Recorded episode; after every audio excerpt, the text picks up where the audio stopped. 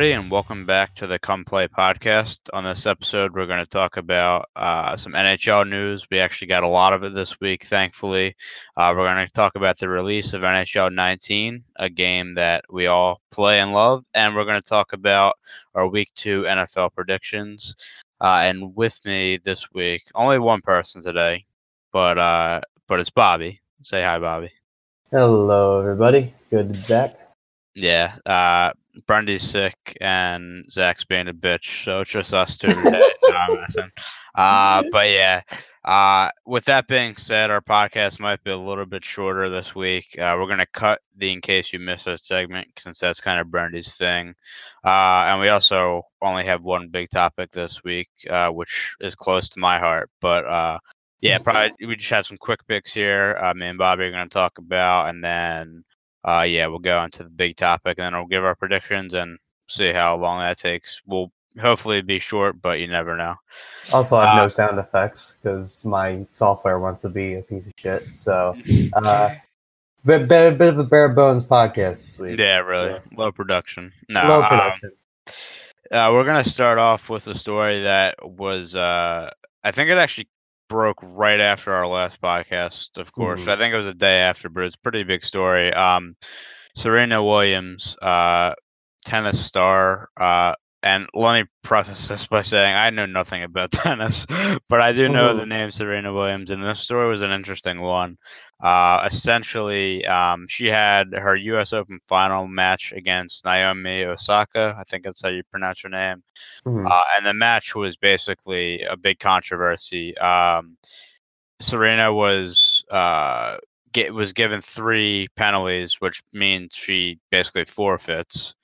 Uh, and well, wasn't a forfeit. It wasn't a forfeit, but or I'm so, sorry, wasn't it? Uh, you you so take me, it because you know. yeah, let me let me let me try and explain a little bit. So, uh, what, what this is what started this off. So, uh, during during uh during a uh, a game in I think the first set, um, if I'm not mistaken. Uh, no, it was second set. So during the game in the second set. So worth noting, Osaka was up one set to none going into the second. Uh, I think she won six four in the first one. Uh, so at some point during the second set, a rally happens. I think Osaka gets a, uh, scores or whatever, gets a point. Serena looks over at her coach, whose name is escaping me currently. Um, looks over at her coach, who is sitting uh, on the left uh, left side of her, and he puts up uh, some sort of hand signal. I think it was just a thumbs up. I think. Yeah, I'm I'm almost positive it was. Um, what I so was reading. The umpire, again, whose name escapes me. This shows just how how good. Uh, it was. Um, let me see, Carlos Ramos. Carlos Ramos. Okay, so Carlos Ramos sees this and gives a uh, violation penalty to Serena Williams for coaching because of and, and this is all this is all stuff that I've researched over the past couple of days since the story broke is that, that that's not something you can do in tennis. You cannot receive coaching, at least in the official rule book during at least the US Open this was the US Open, so I think during US Open. So Serena takes exception to this and uh, starts arguing with the umpire a little bit. So it turned into quite a bigger thing because she starts saying things along the line of "I have a daughter," you know, "I don't cheat." Uh, I try to show my daughter what like she's saying this like on the court, like uh, during like during the match, you know, saying, uh, you know, I, I show her right. I'd rather I'd rather lose than cheat, kind of thing. Like just start this whole thing. So she argues with him for a little bit. Nothing really comes about it. So they play the rest of the game. Uh, whatever in the second set. So they play the rest of the game in the second set. Osaka takes it. Serena then smashes her racket on the uh, on the court. Umpire gives her a second violation for racket abuse. So the second violation means there's a point violation involved. So that game finished. Uh, Serena uh, broke her racket on the court. So then that means in the next game, Osaka is now up uh, 0 15. So Serena Williams goes to uh, you know her her bench or whatever, and is then again talking to the ump. saying that the ump was attacking her character. The ump owes her an apology. I'm not a cheater. This and the other thing ends up calling him a thief. Says it over and over again that he's a thief. She stole, you stole a point from me. This and the other thing. And by the time they go to start the next game, she gets a third violation for verbal abuse of the umpire and gets a game penalty in the set. So now Osaka gets a free game. So as I'm sure you can imagine, Williams had more problems and things and things to say. So she went back and talked to the umpire and asked for the referee. The referee comes out, and there was another woman with the referee who I, I, I don't really couldn't really identify or really know her role, but I know she's talking to her a lot and saying like he's attacking my character. You know, I always have problems at the U.S. Open, which I, I did not fully check on, but he, she's uh, the announcers. If you go watch the clip, we're talking about other issues with umpires had in the past in terms of violations. So whatever. She, you know, she she say like, look, that's all I have to say. I'm you know finish the game. Osaka ends up beating her in the rest of the set, and she wins the U.S. Open. Um. So Osaka wins two straight sets. She wins the U.S. Open, and then she gets up their acceptance speech and basically apologizes for winning, hmm. which is kind of sad. Um. So Serena's coach gets interviewed after the match, like right after, like not even before they presented the trophy yet. And the reporter asked him, Were you coaching? And he basically said, I'll admit I was coaching, but he kind of pulled the that's the way it is, like that blame the system card, because yeah. he said that other coaches, like everybody gets coaching. Uh, so why this time it was a problem. Uh, worth noting was another thing I missed. I realized that I have in my notes. Uh, Williams said this. He said that there are men who do the same things. I think more referring to the racket abuse and coaching, and maybe even the verbal. Uh, basically, all the violations she got in trouble for. Says there are men who are doing the same things, uh, who don't get any violations or anything like that. Yeah. So it which, became this huge thing. Which that's been the that was kind of the big talking point after was um yeah you know the whole idea of sexism, which a lot of people are you know, of course, it's a controversy, so that you're I, either on one side or the other. so, and the, here's what's strange to me, though. So the coach says, "Yeah, I was coaching." Right. I mean, even if it was just a thumbs up, like just saying, "Okay, you're fine," or "Good job," or whatever, you know, I I don't know.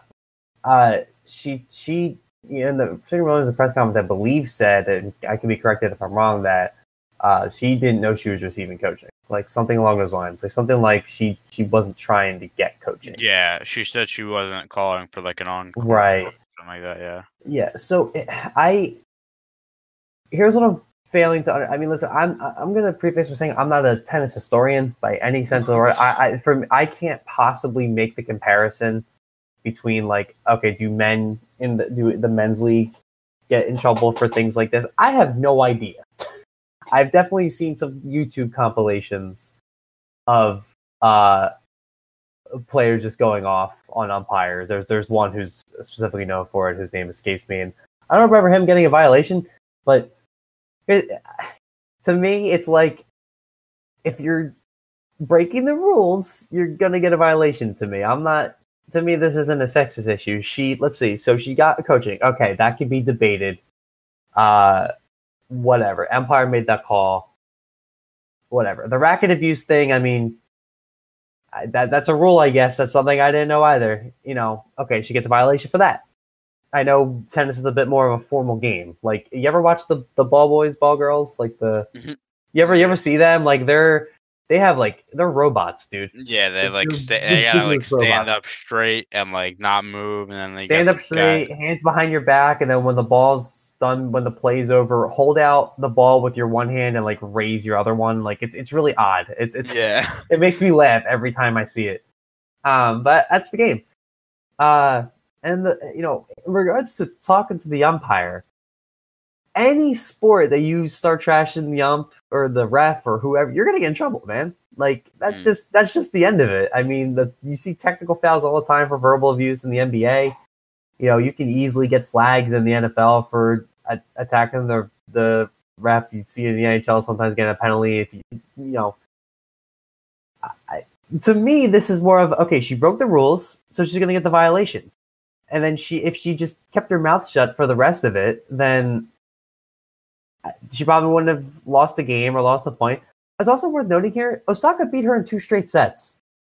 So to, Yeah. to, to simply say that this whole thing cost her the game or the match, I should say, um, I don't, I, I don't buy that at all. Uh, she lost in two straight sets, so that means a whole set was played beforehand that Osaka won completely clean, like no issue whatsoever. And to Osaka, she played extremely well. Like, I mean, she she probably would have won it without the controversy. You know what I mean? Yeah, I actually, I actually seen too. It's funny. I mean, this is probably uh, the case for a lot of uh, female tennis players, but she was saying that Serena was like her hero, and you know, she was growing Mhm. up and stuff like that. So it's kind of cool. Um, I guess my take on it uh, with the research I did was like, uh, you know, I sh- look, she she did wrong. Like, you know, what she did in the rule book is wrong. Uh, Right. so there's that. But I mean, part of the issue too is like, you know, that whole like coaching thing. Like, eh, they actually said too that they're gonna go back and review the whole policy for that after this. Um, right. about you know the whole coaching thing. Like I just think some of the things are a super rule. Um, you know, I, with the whole like racket abuse thing, like, um, again, I don't know much about tennis, but like what I've seen in the past is like when you know I've seen some people go to the sideline and they'll like break like they have a whole bag of rackets. They'll break every single one in the bag, and like Oh yeah, I don't know if they ever get a violation, but like it might have been the case and she was actually I think she, I believe she was actually on the court at the time when she did it. So I don't know if that was the reason she got a violation for it, but yeah, Right. I think like from my standpoint, I think I think she's in the wrong because in terms of like she is she knows the rules and like she you know that's her fault, but and the same token like you know some of these rules are kind of unfair. Um, I don't know if I. I mean, I don't want to get too into it. I don't know if I buy the whole sexism thing. I think you know they're enforcing the rules the way they're supposed to. Right. Um, and you know, uh, that's kind of my take on it. I think it it's not so much the whole sexism problem. I think it's more the fact that the rules are just bad and they they have to enforce bad rules. At at least what I gathered from research. And it's it's um, also like, look, if there's a sexism problem, yeah, let's have a conversation about it.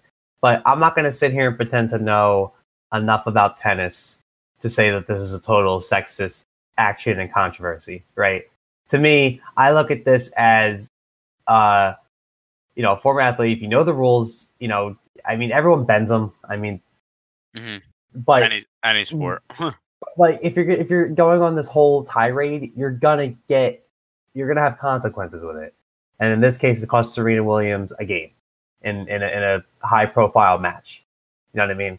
So, I, I you know, that, that's where I stand. She did wrong. She got the consequences that were coming to her.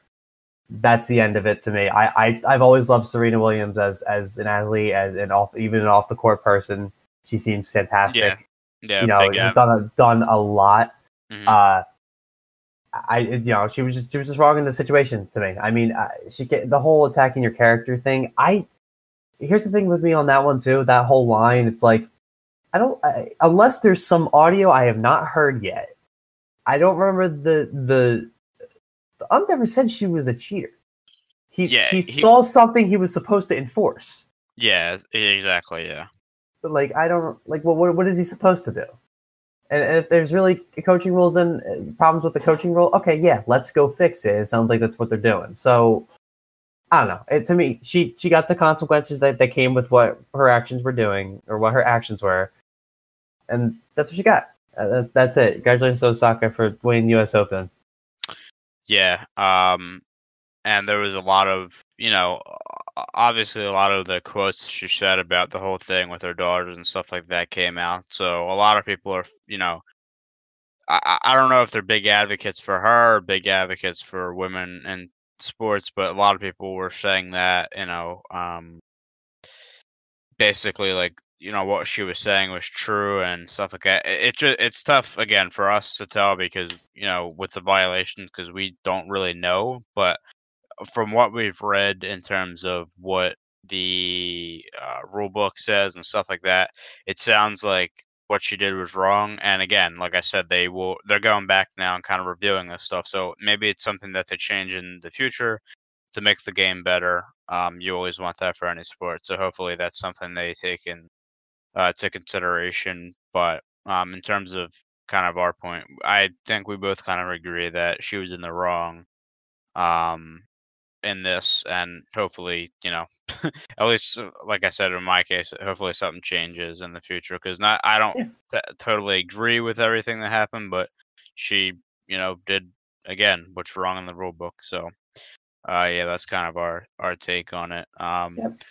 Now we're gonna move on to some sports we actually know about. Back to the NFL. Uh, the uh, Aaron Rodgers Goat, Jesus he, he, Christ. Just goat status confirmed, man. Like, yo, this guy. So if you didn't see week one, um, pa- the Packers played the Bears Sunday Night Football, uh, and what a game, first of all. But the big storyline of the game is Aaron Rodgers, uh, third down play early in the second quarter, gets hurt.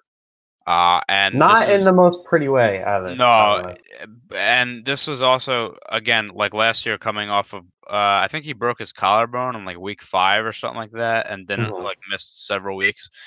Uh, and this is one of the guys. Uh, for my, I think he's the most talented quarterback in the league right now. I know Brady has the accomplishments, but I think Aaron Rodgers overall, like the way he can pick out passes and throw on the run. I think he's the most talented. He's my one of like my favorite quarterback to watch. So last year, not being able to see him, uh, you know, play much was tough. And then you see this first game of the year, second quarter, it, it looks bad. It mm-hmm. looks really bad. Um, he attempted to get up. Um, he fell like you know he he he just couldn't put any weight on it. Uh, he eventually got carted off the field, and then you're like, there we go, season's over. Mm-hmm. Uh, rip to the Packers, rip to anybody that has them in fantasy. But they come out of halftime, and look who it is. Aaron Rodgers comes out of the tunnel. Uh, they are down 20 points at that point in the game. And what does he do? He just engineers a comeback uh, to win the game 24 to 23, basically on one leg with a knee brace on. Um, it was honestly one of the best things I've seen. Like uh, watching that game, you just he just looked like a man possessed. Uh, he came out and it, he just wanted to win so bad, and he came out and again, like he just he took the Packers and just put them on his and on his back and ran with him. And uh, he he finished up the game with 286 yards and three TDs. uh, you know, just casual Aaron Rodgers, and then the 75 yard touchdown to Randall Cobb won the game 24 to 23. Um, but the Packers scored on all their drives after halftime until the last one where they were running at the clock. Uh, unbelievable. Aaron Rodgers is just uh, unbelievable. He's an unbelievable. How do you how do you? I just how do you come out of the tunnel like that at, after that man? Like like he was, and the thing too was, you know, I always say like, you know, everybody knows their body the best, and he was visibly upset when he was getting carted off. So I'm like, dude, this guy like tore his ACL or something. Like it's bad. That's and what I he, thought. And then he comes out and like he just he just goes ape shit and and just engineers just come back and uh, the latest report I've seen is he's day today. Uh, he's questionable uh, for week two matchup, but it looks like he'll be playing. Um, I mean, at least from what I've seen, you never know. Um, I don't know the official diagnosis on the actual injury, what it was, but um, you know, we know it's a knee. We just don't know the extent of the knee injury. Um, he's questionable for this week as of recording this, right? Yeah, yeah. So, um, just insane. We just wanted to add that in there because that, uh, to me, that was one of the best set, like you know, performances in the second half of a football game I've seen in a long time. Oh yeah. Uh, just he came out slinging, and uh, poor Bears, man, poor Bears fans. I've seen them God. on Twitter. They were not happy. Uh, noose in hand. They were yep. finally yep. thinking they slayed the dragon but uh, nope. Aaron Rodgers came back and just torched them. So uh, Mhm. unbelievable. Um, one of the best, like I said, best show, showings I've ever seen. Uh, expect, you know, the guy is again. He was essentially on one leg for that second half, uh, with that knee brace, which didn't look that comfortable, honestly. So yeah, no, he came out slinging. no. Yep. Uh, unbelievable. Um, the next story is a follow up to actually a story we covered last week. It's this one's interesting. Um, very. So Mychal Kendricks, we talked about him last week. Uh, linebacker, former linebacker of the Eagles, uh, Super Bowl winning Eagles. That is. Um, I still, I still can't believe that. By the Yeah, way, no, yeah, no. I Um, can't get over it. We're both from the Philadelphia area, but not so Eagles fans. not Eagles fans. But you know, I mean, I have a soft spot for the Eagles since they're from my hometown. But yeah. uh, it- you know, it the landscape has changed oh like, my God, dramatically. since since since that win.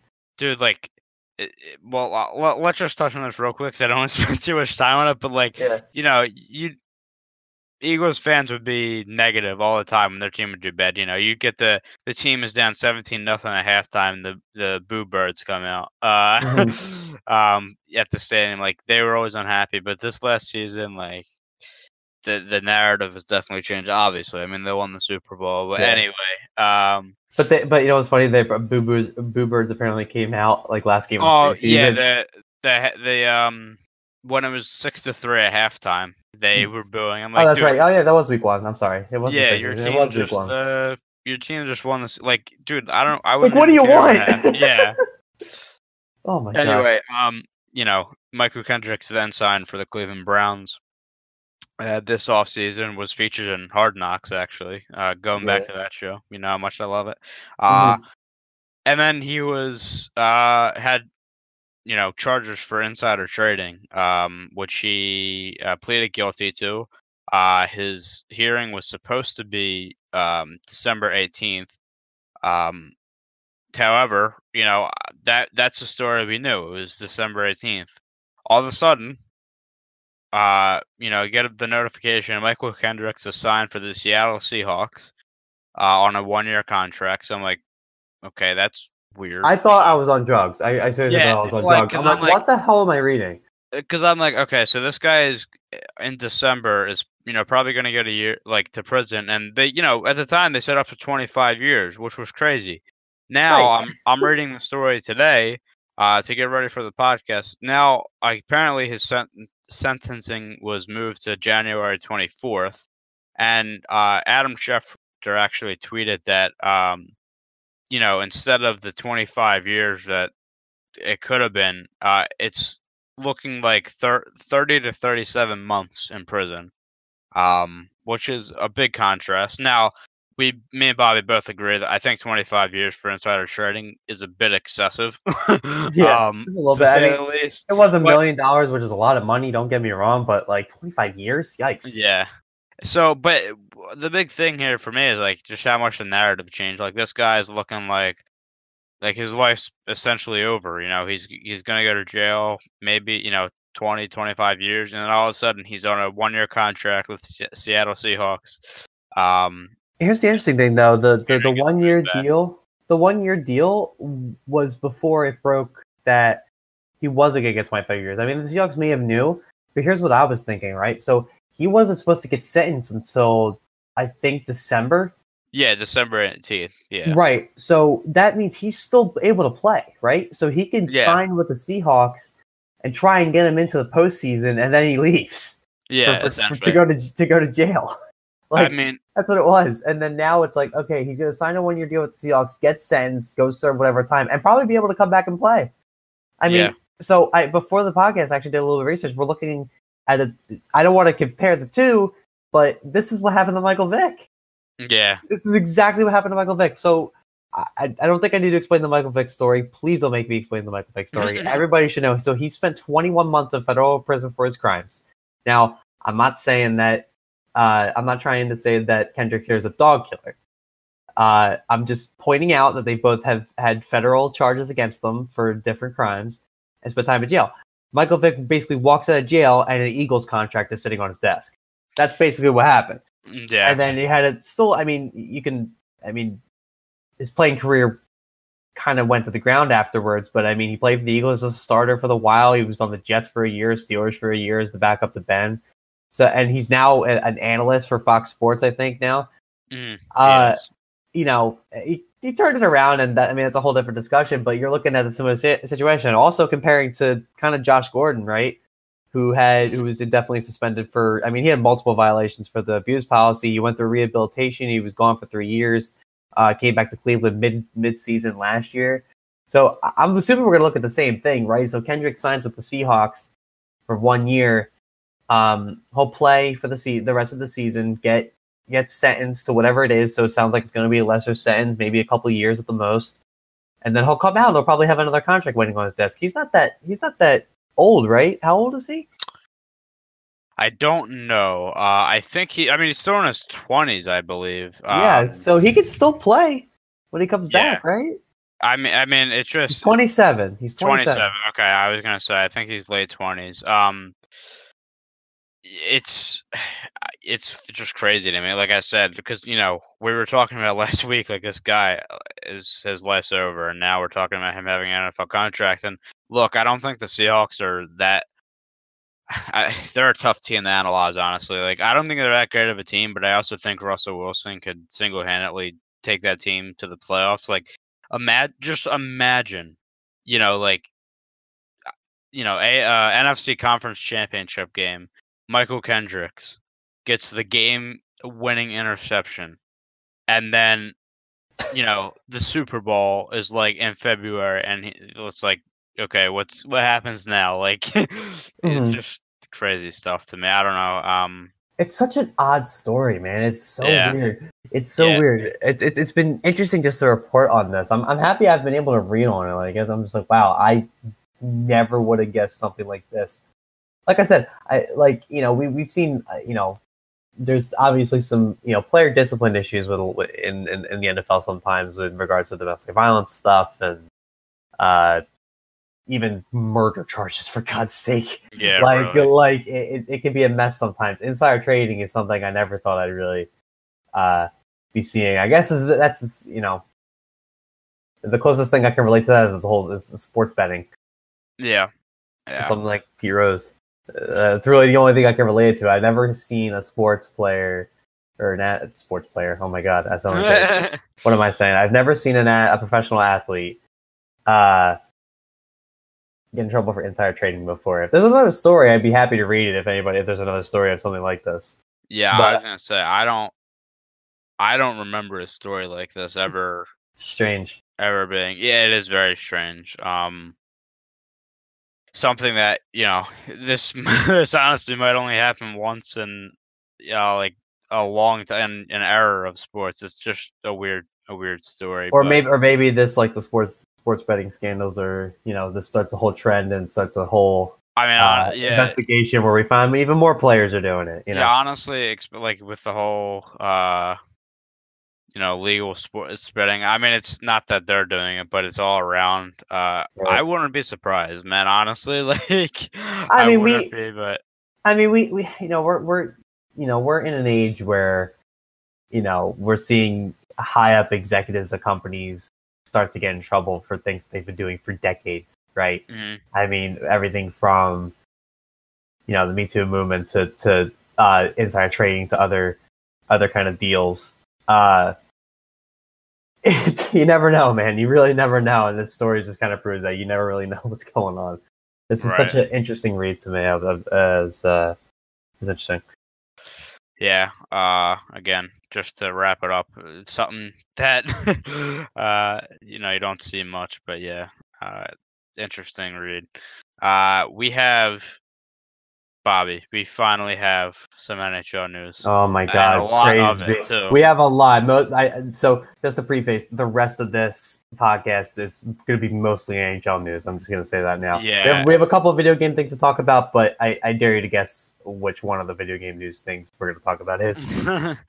uh, like this is what we're in the second week of September, uh, going on to the third week. I think this is the most news in the NHL ever in the years that I've watched it. And like this week of the the you know it's September. Like preseason just happening, but I don't know what happened in the NHL this week, but the jams just went crazy.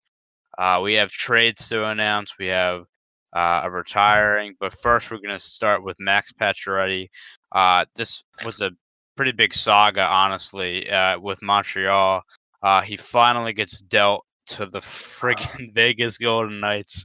Just out here after their first year um, Stanley Cup appearance, still unbelievable to me. Um, they're out here now. They're getting. Uh, I don't know if he's a superstar, but he's definitely a, a star in the league. In my, I, in my opinion, I know a lot of people don't think that way, but uh, yeah, Vegas uh, acquired Pacioretty for Thomas Tatar, which I want to get to in a second, uh, and prospect Nick Suzuki and a tw- uh, second round pick in 2019.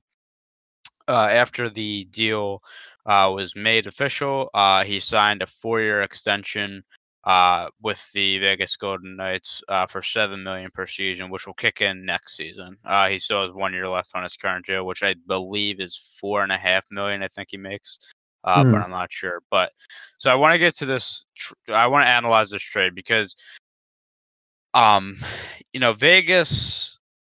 Eh, we didn't like if you would have asked us a year ago if they would have been making this trade, right?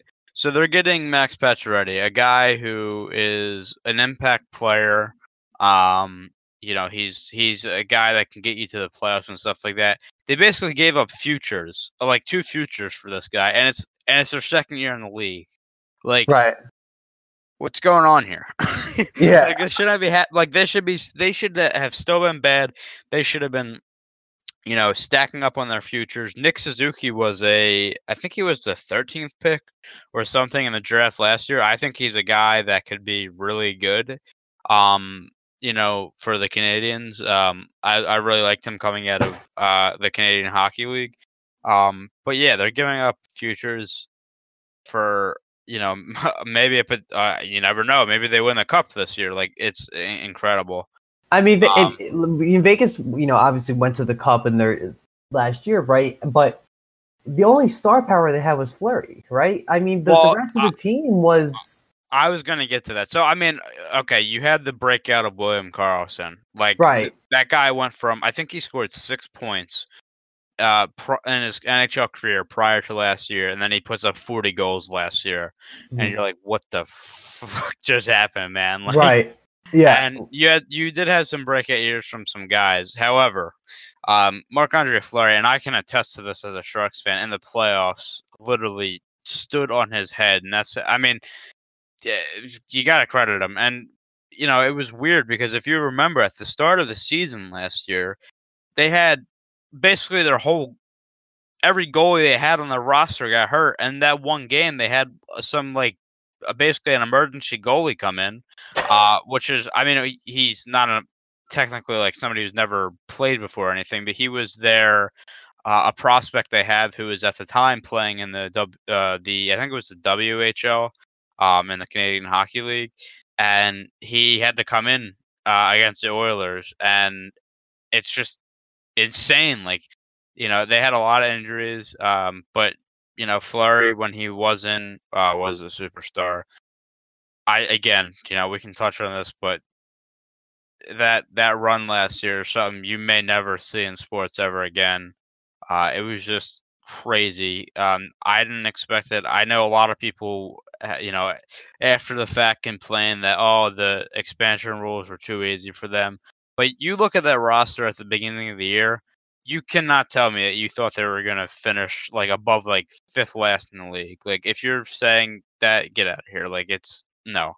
I mean, here's uh, the thing. You know, I, I was, you know, I, I knew they were. I didn't think they were this special team, right? I'm well, I shouldn't say it. They didn't have the star power, right? At least exactly. to me, they had Marc Andre Fleury as their netminder, and that was really about it. The rest of their guys and you know, I'm even talking about former Flyers. They're a lot of second line players, maybe. Oh yeah, no, uh, dude, their lineup like I would argue that they didn't have a first line; they just had a bunch of second lines. they did. That was that was their whole thing. I mean, like even even talking about you know uh, who was a former Flyer. You know, I he was always a third line guy, right? But he was mm-hmm. actually one of the more productive players, if I remember correctly. No, he was he was a big penalty killer. Like he was a pain in the ass in that Shark series as well. Like yeah, he, he was one of their standout guys. Um, I mean, you knew they were going to be special because it was their inaugural year, right? But I mean, it was really yeah, and that w- I, I was kind of riding the wave, like, okay, I'm happy to see a new team. It's a nice fresh face, right? I, you know, I know you kind of differ on them because you just hate the fact that they got so far, but to me, I mean, I'm I, I'm bitter. oh, oh, I know, I know, I know. That's fine. I understand that completely. But it's like, okay, they they're this fresh fresh team, right? And just after I saw their their home arena like on blast for the first time, I'm like, oh no, they're they're actually going to be a decent team. I didn't think they were going to be Stanley Cup worthy at any point, but I didn't think Yeah. they were ever going to be totally bad. I just knew they were going to ride this wave. I don't know if it's going to continue. I don't know if Vegas has completely given up on them in that. We'll have to see. But I mean, it's hard. You can't say though that when Vegas was at home, that especially during the playoffs, that it wasn't addicting to watch. Like just how Oh, packed that yeah, arena was. Dear God Almighty. yeah, it was definitely one of the better atmospheres in the league last year. Yeah. Um, you know, if you remember, uh, they started the season, the first game, their first home game. Uh, they had the ceremonies for the Vegas shooting, and it just Mhm. almost like after that, I just you know, I don't know if that propelled them to you know play for them or or something. It was just something special you could tell, and Mhm. you know, obviously, um, what they did is Disney movie worthy. Um, incredible run, and now they're adding Max Pacioretty, who, uh, again, I think you know, I, I think uh, he's kind of almost a replacement. They lost uh, James Neal in the offseason. Uh, he signed with the Flames. Like he's kind of like one of those players. Like again, not a superstar, but a really good player. Will give you um, a decent amount of points in the season. Um, you know, I, I think I, I like the acquisition for them. It's scary. I mean, they they signed Paul Stastny in the offseason, so you got another, you know, first, second line center wherever they decide to put him. Um, you know, they're they're stacking up, and this is their second year. it's I just can't believe it, man. I mean, I don't know, man. I they could definitely make another run now that they have. You know, they, I don't think they lost that many. I mean, I know they lost Neal, which which kind of sucked. They still Yeah. have Fleury in the back, which is the big thing. Listen, I I, I keep mentioning his name. Yeah, for good reason. You, you Yeah. can you cannot sit there and tell me that if Fleury was not at their netminder, that they would have won the Stanley Cup. You cannot convince me otherwise. You you Yeah, can't. You I simply can't. Yeah, for sure. I mean, I, I'm gonna go back on it one more time. Uh, I've never been so frustrated at watching shark, like the Sharks, and I wasn't even frustrated at them. I was just frustrated at the fact that literally, like, Marc Andre Fleury was godlike in that series. I think at one point his like save percentage was like 960 or something like that. Like that's After, like, the ridiculous. first- yeah, like and he's how was old? crazy. Like, he's been Yeah. around a while, man. Yeah, I mean, I remember I was like 2003. I think he was the first overall pick, and for a goalie, I mean that's rare for to be the Right. first overall pick. And I, I always liked him. I really did. Um, I've kind of followed him through his career, and uh, you know, I never would have thought that uh this year he did what he did and dude you know he's he's so fun to watch too because he's having so much fun out there he's always smiling Yeah, that's uh, the he's thing. Like having a good time that's the thing. Like he um, was a Penguin, right? And as a Flyers fan, I'm you know he was a pain in the ass yeah to play against. I mean, but it, it it's hard not it's hard not to like him because he seems like just this this really awesome guy off the ice. yeah Like he's always pranking his uh teammates. I don't know if you saw the video the other day where he uh he I I don't know what they were for. I don't know if it was for like a uh scrimmage game or something, but he was in the Penguins locker room and he like uh hog tied the sleeves of Malkin and Crosby's jerseys with with tape. It was pretty hilarious. Like he basically he took the sleeve and like folded it inside out and taped it so that when he goes to put on the jer- when they go to put on the jersey, they can't get their hand through. yeah yeah It's, it's hilarious. It's hilarious. I actually didn't say that. No, no. I mean, he was. I know. You know, Penguins fans were really sad to see him go. Um, yeah, uh, you know, he just seems like a really genuine guy, and uh, obviously, you know, last year, arguably one of the you know best goalies in the league. I think top five wouldn't be a stretch. I really think he was that good, um, and I think his numbers back it up. And you know, he carried that team for a lot of it. Um, mm-hmm. And you know, now again, like they got the superstar. One thing I wanted to go back on real quick because uh, one of the pieces that Vegas moved was Thomas Tatar. Now, Thomas Tatar was an acquisition by the Vegas Knights, uh, Vegas Golden Knights at the trade deadline last year, where they gave up a first round pick, a second round pick, and a third round pick for this guy. And this guy was a healthy scratch in the playoffs. They gave up all that for him, who he basically did nothing, and now they're dealing him.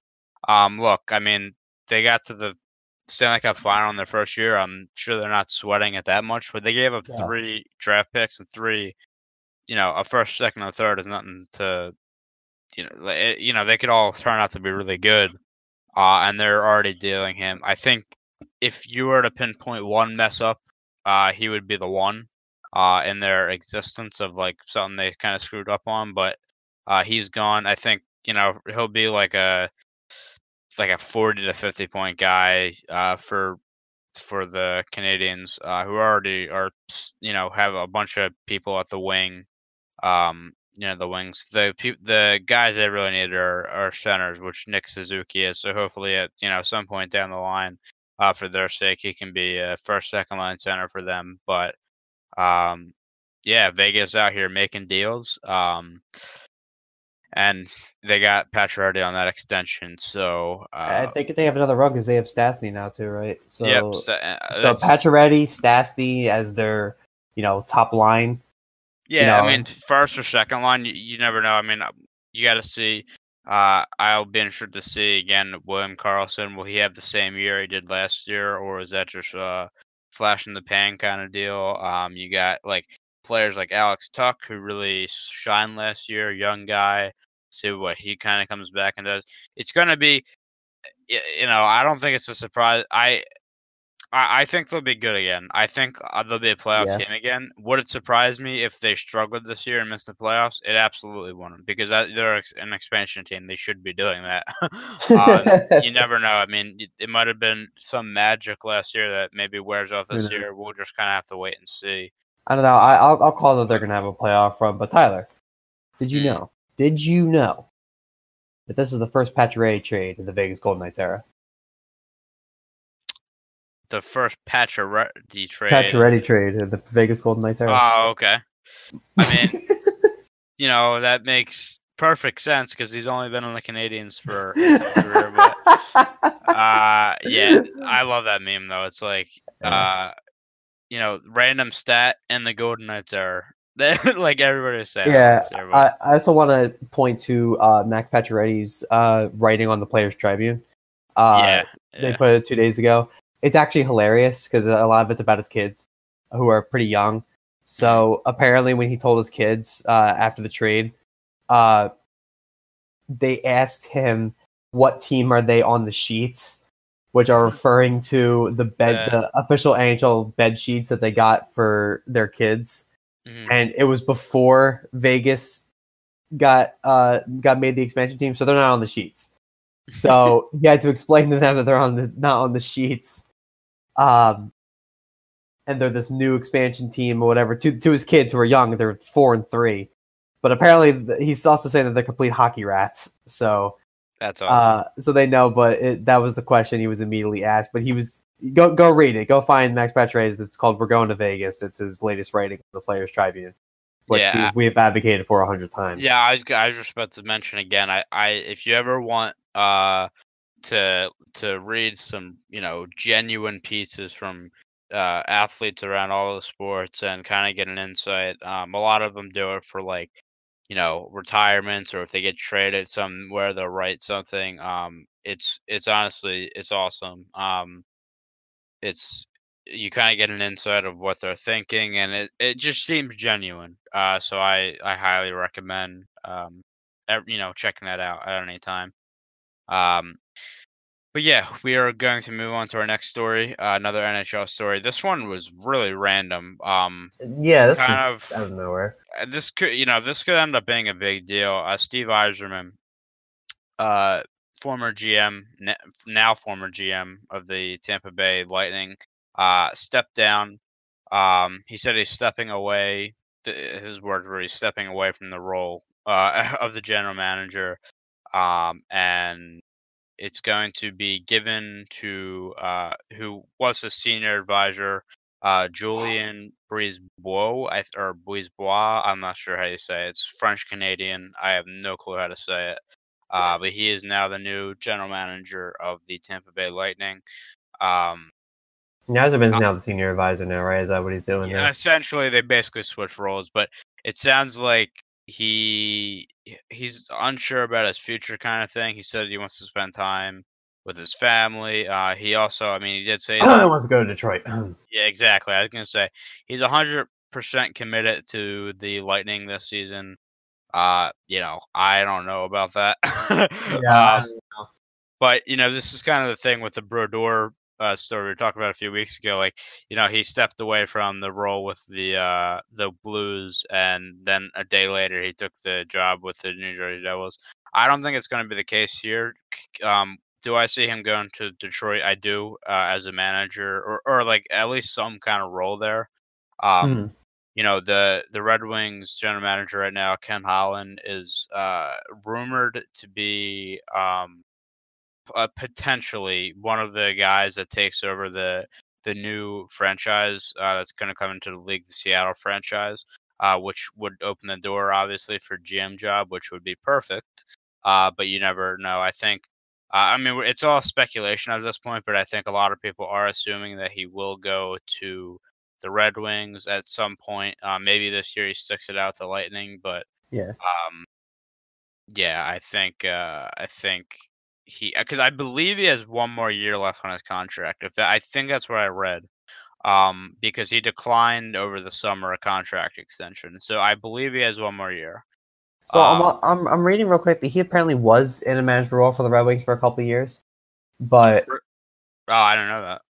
I, I, I could be wrong. This was a quick look up, but uh, okay. maybe he was like one of those me. like jobs that I'm like they say exist, but I'm not completely sure. Like he kind of just hangs around and I like. No, you know what's funny though? According to Wikipedia, it says VP. really? I'm I'm I... trying I'm trying to find a more legitimate source on that, but uh, my, my, the point I was going to make, I was just trying to look up how many years he spent playing because I'm trying to make a point. Like he's he's definitely uh, a Red Wing for life. Like he yeah, a Hall of Famer career. Yeah, so he was a fourth overall pick in 1983 for the Red Wings, and he spent 23 years on that roster. 23 years. He stopped playing in 2006. So I, you, you know, and he's also the, the uh, I think he's the seventh all time leading scorer.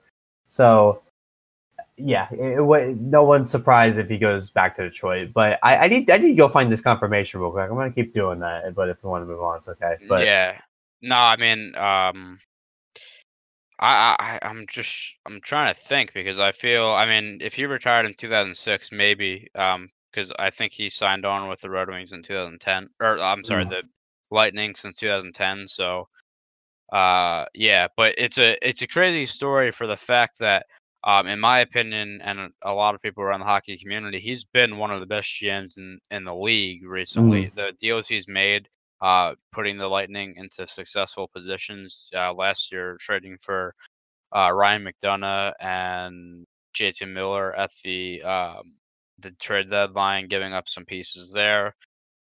You know, he's made a lot of good signings and stuff like that um, was in on the Erik Karlsson sweepstakes, which we'll get to later. Um, I think, you know, like I said, in my opinion, he's been one of the best GMs in the league, and then all of a sudden, out of nowhere, he kind of stepped down. Um, it's uh, it's going to be interesting. I, I don't think it changes too much in terms of the the Lightning right now, but you never know in the future. Um, you know, new GM, uh, obviously going to make different decisions. Uh, we'll kind of see where the Lightning go, but uh, I think, you know, in terms of this year, I think the Lightning are still a top. I would say like top three team. Honestly, I think they're really good. So I think they have a legitimate shot at the cup. But uh, yeah, Stevie Y steps down. I, I like them a, a lot for some reason. I always like Lightning. I don't know why. Like they're, one of, they're one of those teams that like I have a weird soft spot for for no legitimate reason. Yeah, whatsoever. well, I was gonna say like I have soft spots for some teams, but like Right. them, uh, you know, my grandparents lived in the Tampa area for a while. I've I've been to a game there. It seems like a pretty good atmosphere. Um, yeah, I it's uh, you know, I have like you said, I have random soft spots for teams. their Uh, jerseys are nice. yeah, they do. And that's something always like even their blacks, like in the in the Yeah. early two thousands, like dude, Yeah, those were the, the those are the jerseys, man. Those are the threads right there. yeah, and they put on a really good show last year with the uh, All Star game. So Yeah, they're always a Uh, fun, strong team to watch. I'm surprised they haven't uh, gone to the cup again in recent in Yeah. the past couple of years, but you know, just right, just, just a little random comment. I was a soft, soft spot for Tampa. Yeah. Um, but well, again, we'll kind of have to see how things go with Tampa. Uh, and our next story uh relates to the Red Wings as well. Uh, this was again out of nowhere, like the re- kind of how the stories have been in the NHL because you don't expect uh, a lot. Um, Henrik Zetterberg, uh, one of the uh, elite players um, in the NHL for a long time in the 2000s, uh, announced his retirement uh, yesterday uh, as we recorded due to a back issue um, that uh, has been bothering him. Um, you know, I, I, in my opinion, I thought this was going to be his last year anyway because I think he has one of those back diving contracts where, like, in his first uh, like three years, he got like a like I don't know eight million dollars, and now like this year he makes like a million dollars. Uh, so you know, I thought he would um retire, uh, but at at the end of this year. But it turns out that um he is retired now again with a back issue. Uh, I'm gonna read some of his stats because they are very impressive. Uh, Yeah. He's played 1,082 games, uh, 337 goals, 623 assists. Uh, Red Wings captain, obviously, um, which is a pretty big deal because that's a you know uh, established franchise. Uh, he's a Stanley Cup champion, and in that Stanley Cup run, uh, he won the Conn Smythe. So this guy, um, I'll I remember him because uh, you know on the old NHL games, he used to be one of the most OP, in my opinion, one of the most OP players in the game. Uh, always consistently good. Uh, you know, Red Wing for life. Um, and he was one of those guys that was picked really late in the draft and worked out. I think he was picked in the seventh round, uh, if I'm not mistaken. Uh, and Uh, he was a 210th pick overall. yeah, there you go. Yeah, and I, he's a no doubt Hall of Famer. Um, and you know, for me, so it's uh, you know, a little bit sad because I always liked Zetterberg. Um, one of the uh, I feel like I say this about everybody, but I'm gonna say it Mhm. again. One of the nicer guys. It seems like uh, genuine.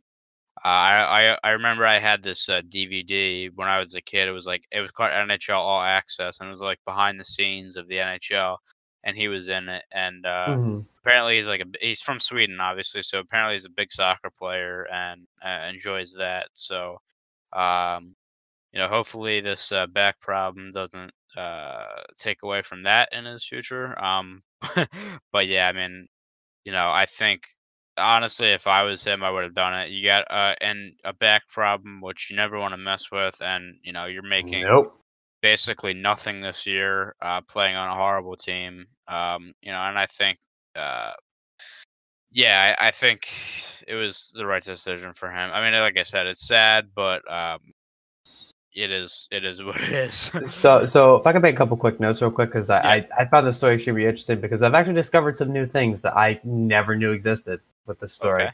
Um, so first of all, he's 37, right? So, I mean, you could argue that he was kind of toward the back end of his career anyway. yeah, Um, for sure. So what I also found it was a degenerative back issue. Um, I I know I actually know what he's going through, believe it or not. So I didn't I- know it was a generative thing. This is something I I actually uh struggle with, uh, and why I haven't played in the years. I missed the whole season because of that Yeah, of a similar injury. Um, so he's 37. So a couple a couple other notes here that I say. So he's not officially retired. Officially, he's on long term injury reserve for the Detroit Oh. Red Wings. So here's why. So he has three years actually left on his contract, and it carries a six million uh, cap hit for the for Detroit. Um, if he chooses to retire, if he comes out and says I am retiring, he forfeits the last five million that's owed to him, which that's not a lot. Five million over the course of three years. Yeah, exactly. Like I said, Yeah. one of those back diving contracts. yeah. Right. So he has 5.3 left owed to him through uh, the 2020-2021 season. Uh, so if he so if he says he retires, he loses that money. If he stays a, on long-term injury reserve for Detroit, uh, he will get paid that money regardless, even if he plays, even if he doesn't play. It's uh, I I believe it wouldn't be a cap hit for the Correct. Wings, though. Okay. Correct. So since he gets put on long-term injury reserve, that that means the six million cap relief does apply to uh, Detroit. So I never, and you know, I, I this shows. Sometimes I never, I don't know everything. I never knew about the long-term injury reserve thing. I never knew. Um, well, I, I knew of it because the the Leafs actually kind of exploited it. um, yeah, that's the like- thing. So it's actually something that'll probably get, excuse me, talked about in the la- the next, uh, well, potential lockout next year. Um, is that like you know they basically put guys on LTIR and we're like, okay, see you later. Like they Yep. did that with Joffrey Lupul. Yep. Uh, apparently, Joffrey Lupul was okay to play, and they're like they never took him off. So yeah, and he wanted, he wants to play. He still wants to play. yeah, yeah. So, um, you know that that's kind of a whole different story, the whole LTIR thing. Yeah. But uh, yeah, it's I I would assume. I mean, I, you know, if I was the Red Wings, I'd be like, yeah, dude, stay on that for as long as you need to. Like, we'll pay you the stuff you did for the organization. Like, Right. uh, We'll still pay you the five point three five million for the rest of the th- next three years, Yeah, or mean, whatever, it's- and then he, he can go sit at home. I mean, if if it's not a cap hit, like you know, I'm a hundred percent sure they have the the money to do it. So, uh, Right. you know, to pay them. So, Yeah, it's it's interesting, and I want to shout out uh, the hockey guy on YouTube. Mhm. Um, he made a whole video, uh, basically the day after, or a few hours after the Zetterberg thing, uh, came out, uh, explaining the whole idea of uh, LTIR and how it's just this really weird and exploitable system in the NHL. It's something I never knew about and really looked into, but now I know about the whole Joffrey Lupul situation and, and all that. And then Zetterberg's looking like a similar idea. I mean, it's an interesting. I, I it's an interesting thing. I, I I never knew it existed or, or how it could be exploited like that. But I want to shout him out because he makes a very very very good uh, educational video about it. And just go check out the rest of the videos. By the way, I want to give him a shout out real quick. He's a he's he's got a, like twenty thousand subscribers I think or something on YouTube. But he he knows his stuff, dude. Like it's ridiculous. He he knows Yeah. exactly what he's talking about. He goes in detail on everything. Um, but he, he I watched his videos all the time, and I watched uh, this one because I had no idea what that term was about. So, uh, yeah, just wanted to shout that out real quick. But uh, definitely do- want to say, you know, uh, Zetterberg, just a guy I had a soft spot for as well. It's one of those guys, like I said, you know, guy who was picked 210th and came out as a as a Hall of Famer. I mean, yeah, you always gotta give it up. about that? You always gotta give it up for those guys who kind Yeah, of the defy the odds because you know, unfortunately, I think this is kind of a. Tr- I, I I think m- now more it's not as much of a trend, but before it almost seemed like you know, if you get picked in the seventh round, you have that tag on you for the rest of your life. So yep. it's like you people almost want you to fail kind of thing or expect you to fail.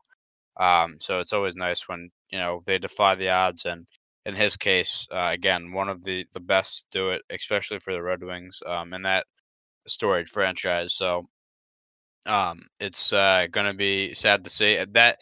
You, you know, interesting point too. That Red Wings team is completely different from what it was, you know, five years ago. Like, you know, back in the two, you know, 2008, 2009, they went to the cup back to back. Um, that you know they were always one of the best teams in the league. They had that long streak of 20 some years not missing the playoffs, and they went from that to where they are now. Uh, a lot of young guys. One of those rebuilding teams probably will have another terrible season, and kind of hope in the next few years to get back to their winning ways. But Mm. uh, Zetterberg not being there, like that core from a few years ago of Datsyuk and Zetterberg and Lindstrom.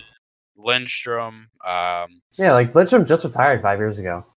Yeah, I know. Well, it feels so long ago. Uh, yeah, doesn't reason, it? Honestly, um, you know, they they have Kronwall there still, who he's 38, I think, probably yeah. gonna retire soon. So that's uh, it's a whole new look team from what it was yeah. only a couple years ago.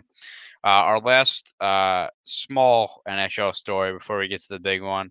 Uh, hmm. Nashville Predators forward Austin Watson uh, was handed a 27 game suspension uh, uh, for a domestic abuse. Um, I don't know what the word would be. I, it's a, it's a weird story. Uh, it, I guess it, it, would be domestic assault, but uh, essentially, I'm not sure when this was. Um, so I, I think according... I think it might have been over the summer. Uh, yeah. So according to this, this is on ESPN. Uh, he was arrested in June uh, on June 16th in Tennessee, uh, according to Williamson County Court. Okay. Uh, essentially, what happened was he got into a dispute with his girlfriend, um, and I think uh, I don't know if there's a video to it, but um, I thought I might have seen one. But uh, he slapped her. Um, she didn't press charge or anything, but um, you know, uh, we talked about this before at the NFL about the whole domestic abuse thing and how we believe that it's awful, uh, that their policy is awful, and the NHL kind of comes out and makes a statement. I mean, I know it's 27. It's it's regular season at the end of the day, and and 27 games. Um, I mean, it's a lot. Don't get me wrong, but uh, it's about about what a, it's a, like, a third of the season, quarter of the season. Yeah, third or 30, 82 games. So yeah, about a third. Um, but no, that kind of came out and made a statement. I think I know a lot of people are kind of doubting it, but I think 27 games is is something. Um, you know, domestic abuse should not be taken lightly in the NHL. Uh, um, you know, Gary Bettman. Uh, I hate the guy, but he actually came out and and, had a statement about this and and the ruling uh, and I actually agreed with him for once. So yeah, I mean, um, so uh, I wanted to just point out. So there's this isn't the first domestic violence case that NHL has uh, going right now.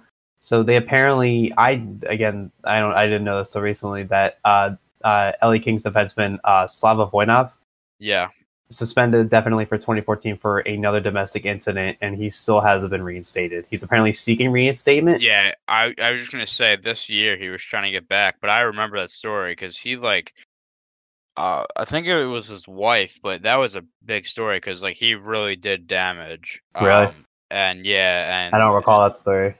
Um, and this year he was looking for uh, reinstatement, and like I don't I don't know why any of the teams would sign a guy like that again. Like you know, um, I, I just, we, we brought up Michael look. Vick earlier. We brought up Michael Vick earlier. Yeah, and he, he yeah. was in the league for a while. But Adrian Peterson had a similar thing with his kid. He's back in the league as the Skins running back.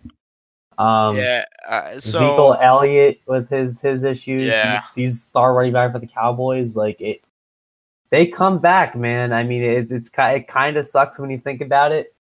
I mean, you know, I look at it this way. I mean, you better be able to do whatever you do after this incident and after you face the consequences for what you did. You better be the best goddamn person on the planet after the fact. You know what I mean? Yeah, like, I mean, again, in his case, like I said, I, I don't remember it completely, but I remember I don't it was either. pretty bad um, in terms of what he did, and there will be a problem if Voinov gets signed again. Yeah, for um, sure. Watson, I mean, listen, you shouldn't be laying your hands on a woman or your partner or anybody like that in general. But you know, it sounds like it, you know he pushed her or something. He pushed yeah, his girlfriend I'm or whatever. actually looking at it now. So and like that's about the her. extent. That's about yeah. the extent of it. Which I, I, again, I'm not trying to, to to lessen that impact. That that you still should not be doing that, and that's harmful, and you shouldn't be doing those kind of things. But you know, I, I, I guess it's like could have been a lot worse. Yeah, unfortunately saying that, but yeah, I, I agree. I'm actually looking at this article. It's from people.com randomly. Mm-hmm. Um, uh, but it's basically saying uh, she had red marks on her chest, and also she told officers that he gets ha- uh, quote unquote gets handsy with her sometimes, Yeah. which is not a good look. No, no, no, not a good look. So Um, he might even be, you know, I mean, I'm surprised he's not released already. So interesting. I think the NHLPA is looking for an appeal on this. I think I, that's what I Uh, heard so, before. too. That's what I heard before. So that'll be interesting. But to me, there's no getting out of this. I mean, just take the suspension. You screwed up. You obviously screwed up. Take the suspension, and you know, I I hope there's some good that comes out of that family going forward Yeah, whatever that may be. Um, it's just a sucky situation, but good on the NHL for uh, investigating this thoroughly. Yep. Um, this happened in June, and uh, making a statement as a league, as an Yeah. organization, saying that they're not doing this.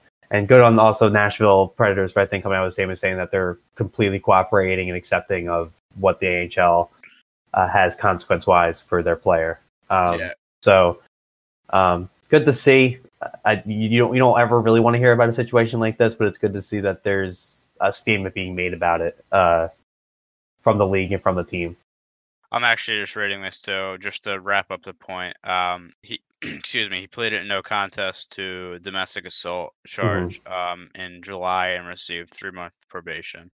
Okay. Um, so yeah, just to kind of put a bow on that. Um, hmm not a great situation, but again, I like how the league handled it, um, making a statement, uh, and uh, hopefully it's not something we have to talk about in the future. But uh, unfortunately, it seems like almost something that happens a little too much in sports nowadays. hmm Um, but we have uh, some video game talk to move on now. One that uh, you know hit. Sure. The, uh, unfortunately, it's just me and Bobby here today to talk about it, but uh, you know, hits the whole group. Uh, we love this game. Uh, well, we love the series, I should say. NHL 19 was released. Uh, the official release was uh, September 14th.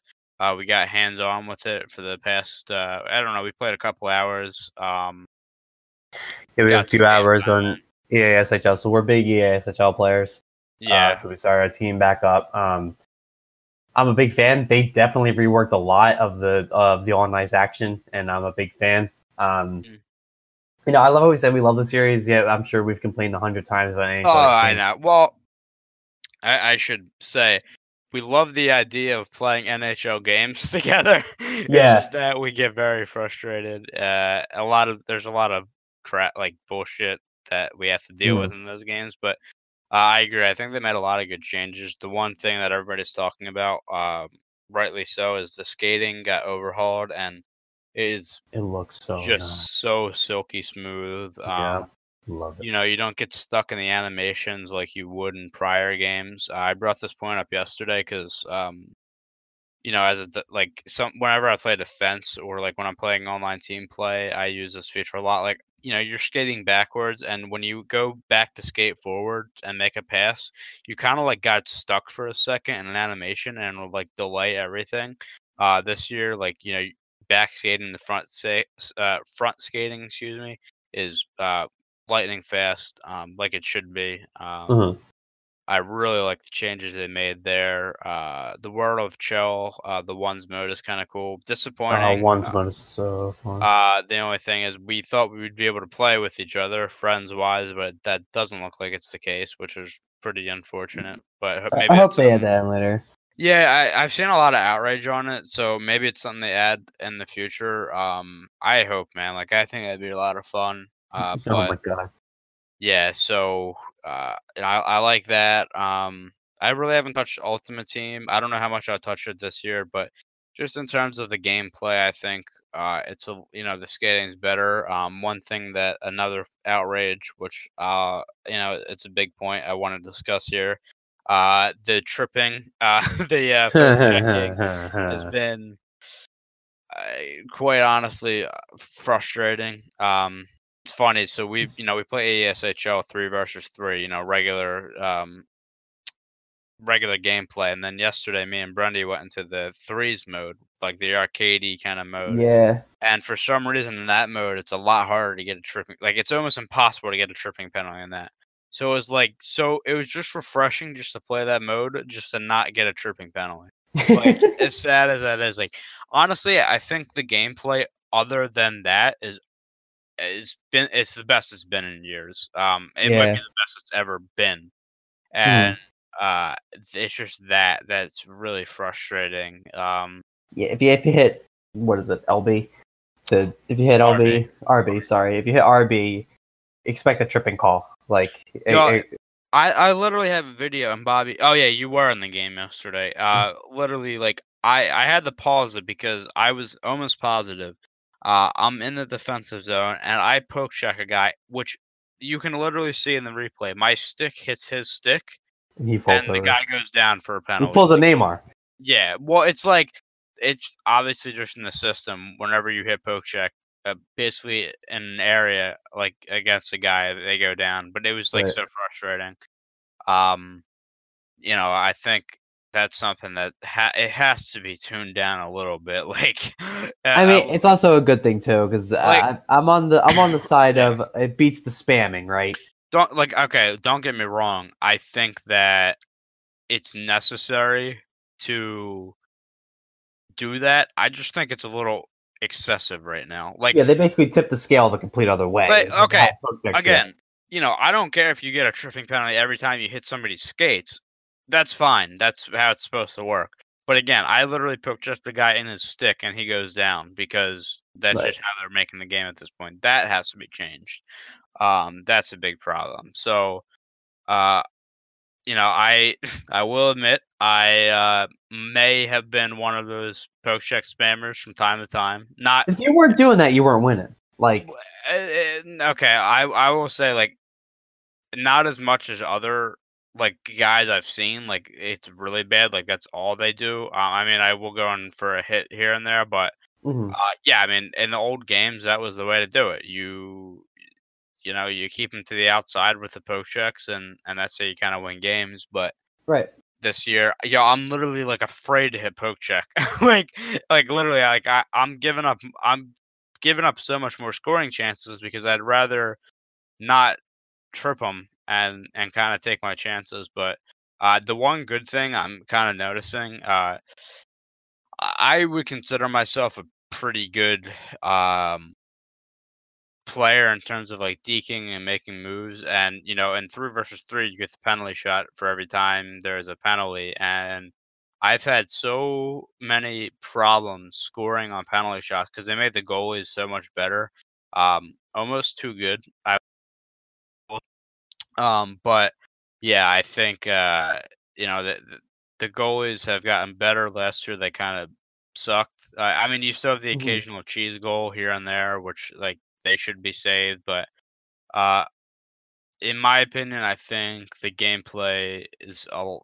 It's I think it's the best it's been in years. Just if you tune down the tripping penalty, uh, it's eh, the other thing. Of course, Zach was uh upset about last night when we were playing was uh, apparently there's like a glitch goal that people found in the penalty shot already, so that's great.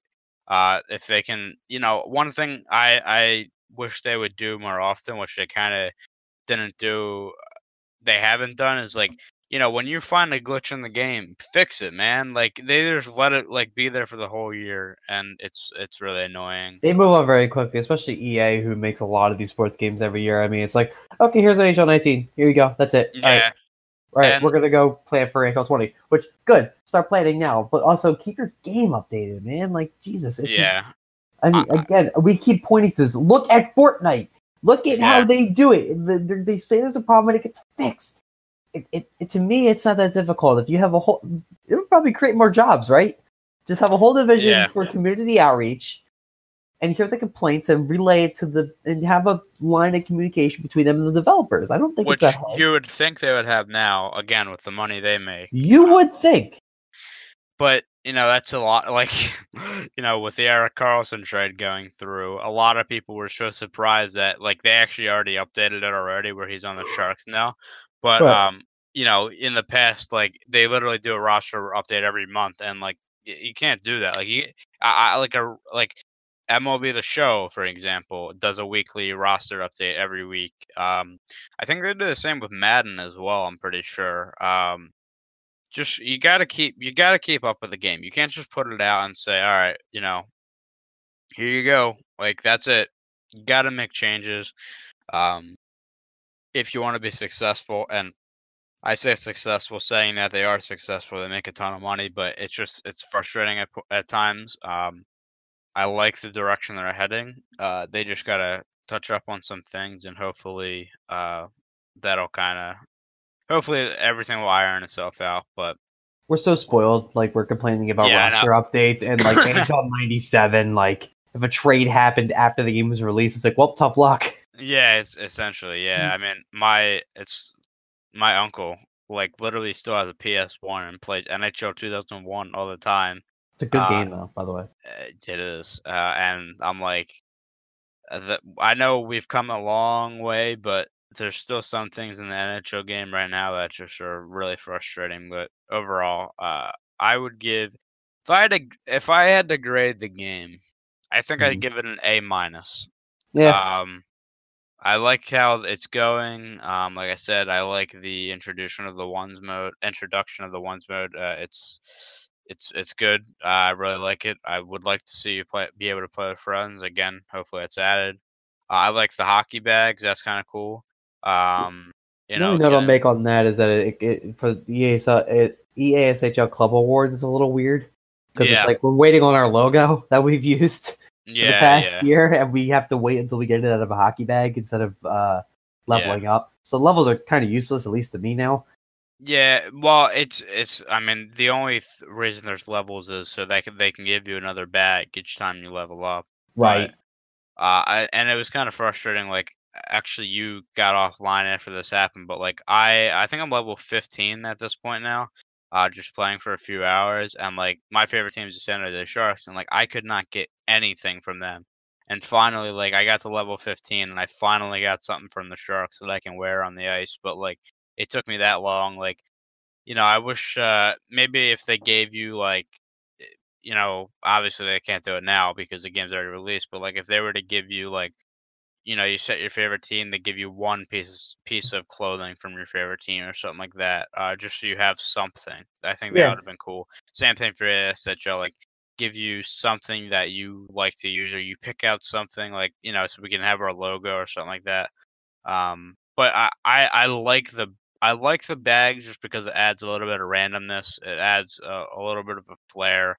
I like that it's not a microtransaction. Um, that's another yes. thing I like. yes. So Thank uh, you. I know they finally did something right in that sense. But um, Worth noting real quick that I, if, if in case anybody says, "Oh, they wouldn't," why should they do the, um, you know, give you know, give a piece of give an item to the for the ones mode with your favorite team? They already do it in Hut. Yeah, do it again this year. jerseys. No, they don't. They don't just give you the jersey anymore. Like I, I, so I opened up Hut for the first time yesterday. First of all, by the way, so since you've played Hut a lot for years, expect a lot of packs. By the way, when you finally Yeah. get into it, I got a ton. Oh, really? I, I, I probably had like ten packs yesterday. Oh, nice. Um, I pro- maybe more than that. So, and there were a bunch of weird ones. Oh, also, I opened a Connor McDavid. He was only an eighty overall. I don't. I'm confused. Uh, it's probably they have like different versions of cards, so you probably Yeah. get like a lower because I think it's like eighty-seven in Hut or something like that. Yeah, they have like different, and they have uh, like timetable cards now. Like you only have a card for like ten games or something like that. Because I, so I have Oh, like, a bunch of, I have a bunch of legends. Now, Yeah, like uh, like a loan almost kind yeah, that's exactly what they're called. Because I did my first challenge, I got a loan Joe, uh, Joe Thornton. So oh, okay. it's really strange. But anyway, um, I wanted to point out. So you know, when you go to NHL and you go through like the menus tutorial and stuff like that, like it asks you what your favorite team is. So I'm a Flyers fan, so I put on the Flyers. And then you go into Hut, I open all the packs and do everything and make my team and everything. And literally the first thing I get is Flyers home and away jerseys, the arena, and the logo to use. And I don't you get like I don't you get like two players from the team too or something like that? Yeah, and I-? Yeah. Yeah. and I dare you to guess who I got. Um, what two Flyers players could I possibly get? Andrew MacDonald. Yep, got one. yep. I got it. I got it, man. And trying to because I know they're around like seventy-five overall. I want to say. So I'm I'll give you a hint that it's another defenseman. Um, Gudas. Yep, Raccoon Wow, Gudas okay. and AMAC as my fr- as the two good players I got. You thought they were going to give me G and Patrick out of your mind. Yeah, really. So no. it's just funny. Um, yeah. So I, I think if they did something with that, um, I, I obviously realize again it's a little too late now. But if they were to do something like that, because like I said, it took me 15 levels, which was a. I mean, it wasn't. It wasn't that much game time. I would say it was probably like I don't know, four or five hours maybe. But um, it took me that long just to get a piece of clothing for my team. Mm-hmm. Um, so yeah, it took me it took me a couple bags, and um, I got. I remember. So I have a Flyers parka for my away for my ones player, or well, for threes, I guess that would be threes. You don't wear that in ones, but yeah. uh, um, I remember I said to him, "You're like, oh great, I just don't have a sharks thing." And I think I have two sharks items now. One of them being an epic. yeah, yeah. So, whoops. Yeah, but no, I get I like the randomness of that. I actually gotten some pretty cool, like just regular items. Um, you know, not NHL team related, so it's cool. I like it. Uh, I got a Phantoms goalie helmet. It was a common, but it's still nice as shit. I know. Well, we got a soft spot for them too, but oh, of course we do. But we got to do a podcast about that, man. Like we, yeah, good times. We, you know, the the um Phantoms used to play at the Wachovia Spectrum before I got knocked down uh, in Philadelphia. So they're basically right next to you know what was then the Wachovia Center and is now the Wells Fargo Center and Citizens Bank Park. And again, we're in the Philadelphia area. And since the fans are an AHL team, you know the tickets were cheap. So uh, Tyler, I believe, had season tickets. Uh, I never had season tickets, uh, but I went definitely a bunch, and it was some of the best memories, hockey memories that I oh, had. Easily, yeah. You know, we I will never forget the Purple Rain ever yeah. in, my, in my life. I I need to go get that jersey. I, I need a jersey from that I, era. I actually have one. I have a jersey, like one of those purple jerseys. They're nice as hell. So nice. We'll have, to, we'll have to talk about that in a future podcast. But uh, yeah. I got uh, a common uh, Phantom's uh, mask in one of the bags that I opened, and I get it's only a common, and I have a bunch of epic masks and legendary masks already. But dude, it's too nice. It's actually really nice. Uh, but yeah. Yeah, so again, um, improvements. Uh, always, I I like the improvements they made, but there's always room for more. So we'll see. Uh, like I said, I would like them to make some updates this year. We'll see though. Uh, the next thing we have is uh, another video game topic. Uh, the Black Ops 4 beta has officially dropped. Um, it dropped for PS4 a couple days ago and dropped for Xbox uh, last night. I want to say as we're recording. I know I, I, I should stop saying that, but I will. So I, I, just realized I had an epiphany. So so before the podcast when we were playing, Tyler said that we thought we talked about this already, like the beta dropping. I think I realized what you were talking about. This is Blackout, the multiplayer beta we talked about before. Yeah, right. So this is Blackout. So this is the battle royale mode that was. Uh, announced earlier for Black Ops 4. I'm actually installing it as we speak because uh, I got a code from somebody. I haven't, I have not pre-ordered yet just because that's money. But mm-hmm. um, so far, uh, so it came out for PS4. I think right after we recorded last week, and it's now currently out for PC and Xbox. I think is what's happening now. Yeah, and uh, public opinion has been nothing but wonderful. Like there's yeah. small criticisms, like the one I'm hearing the most is the whole pickup ammo. But they actually changed that, I believe. I believe at They're least. talking about it because Vonderhaar's. Uh, I, I saw Vonderhaar reply to somebody saying that they tried auto picking up ammo and they didn't like it. The studio uh-huh. didn't like it. So I don't. They might fix it because there's a lot of people asking for it. Because in most other battle royale modes, you can auto pick up.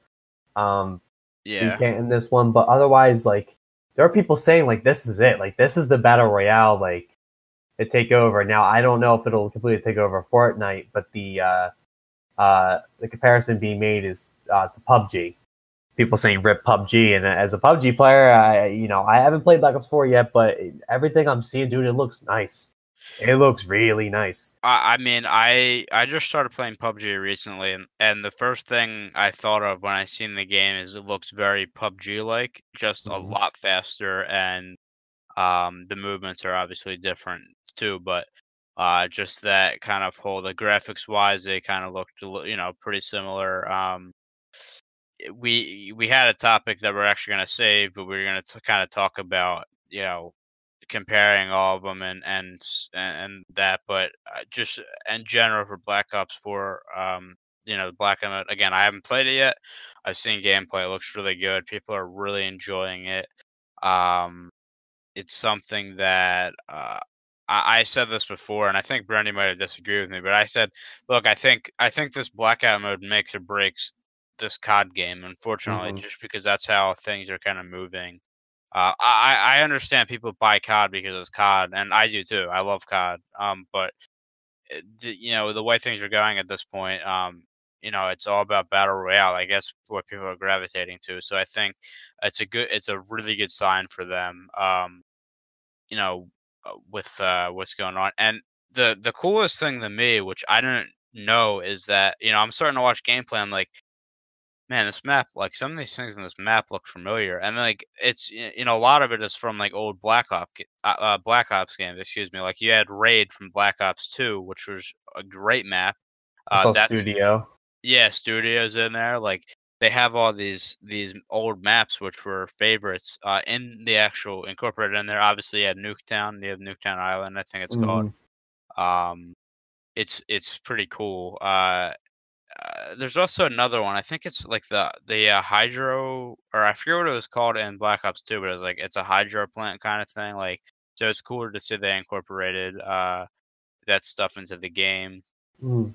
Uh, I'm looking forward to it. I'm probably gonna play it at some point today, and then Same. maybe next week I we can kind of give feedback uh, as well when we talk about uh, that in general. But um, it's looking good for uh, for for Black Ops or you know the COD right now. Um, again, like like I said, a lot of uh, a lot of good things to say. And so. and and any anybody who's watching is probably so sick of us talking about these two games at this point. yeah, I mean it, it's it's our two thing. I mean Fortnite, like we play a lot, um, but like we were playing Fortnite too because like it's the only game right now that like we really feel like playing. Like there's nothing else really out right now, but now we're starting to get you know NHL's out, Black Ops is gonna come out. Um, you know, I just recently bought Overwatch, so we're kind of playing that too. But uh, mm. it's good to see some new things.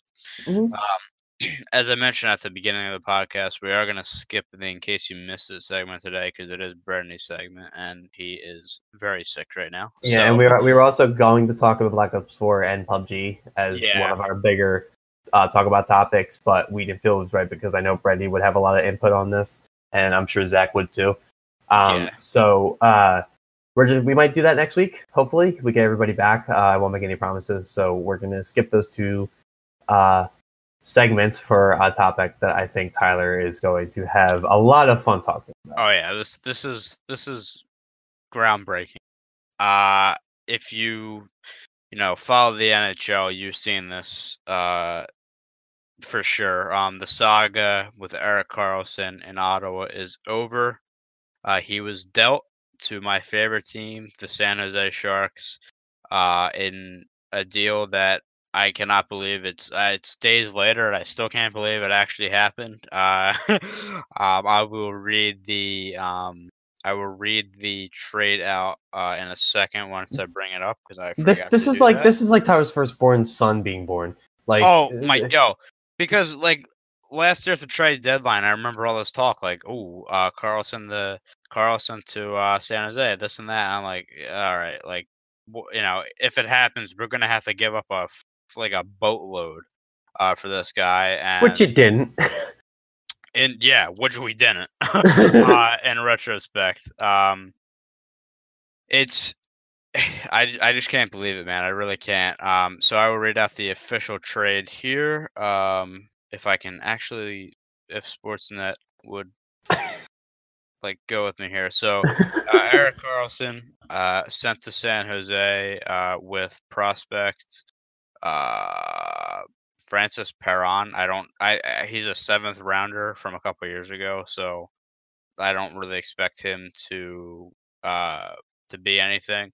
Um, and then what went back to to Ottawa is uh, Chris Tierney, uh, Dylan DeMello, um, prospects Josh Josh Norris and Rudolph Balcers, and a first round pick in 2019 or 2020, and a second round pick in 2019. Um, so there's also there's also some two conditional picks which I'm going to read now. So uh, you know, there's those picks that will definitely go through, and there's also two conditional picks that could happen. So if uh, the should the Sharks uh, sign Karlsson to a contract extension, which I'm praying to God they do, uh, Ottawa receives San Jose's second round selection in 2021, which would upgrade to a first round selection if San Jose reaches the Stanley Cup final in 2019. That's a weird, you know, uh, these I love the conditions on like some of these picks and trades. It's like so many things have to happen, but uh, I would be happy if I would happily give up a first round pick uh, if he resigns and they made the cup final. The second one is if Carl, this is a weird one, and hopefully it doesn't happen. If Karlsson is on an Eastern Conference roster during the 2018-2019 season, which essentially means if the Sharks would deal him at the deadline or something, or flip him, uh, they would get another first-round pick. The reason this is in there is if you remember, uh, this is really funny actually. Uh, a couple months ago, uh, the re- you know one of the big things in the saga was Mike Hoffman. Uh, his girlfriend uh, said some things publicly about um, Erik Karlsson's wife. God, that story is weird. Yeah, it was eh, really bad. Basically, uh, Erik Karlsson. Um, I'm trying to think what his, her name is. Um, Melinda. I think it's Melinda. Yeah, Yeah. Melinda. Um, they had a miscarriage, and basically, Mike Hoffman's girl, longtime girlfriend, said like really bad stuff about him, and and he was dealt. So he was dealt to the San Jose Sharks, who got him for dirt cheap. He was then flipped that afternoon to the Florida Panthers, an in division rival to the not rival, but an in division opponent to the Ottawa Senators, and uh, Ottawa was not happy about that. So literally, they had to put a condition on this trade so that they wouldn't flip him again, which I think is really funny.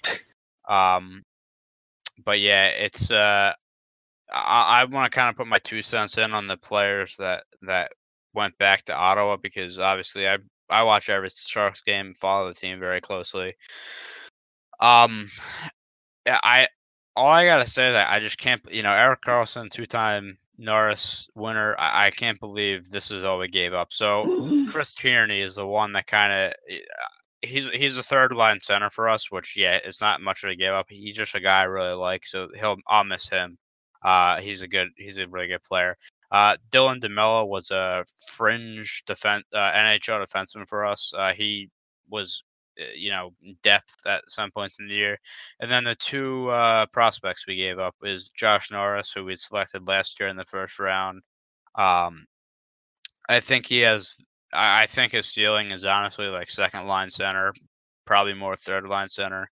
Um, he was more of a safe pick, which like in terms of like he'll definitely be an NHL player one day. It just he probably won't be like a superstar kind of thing.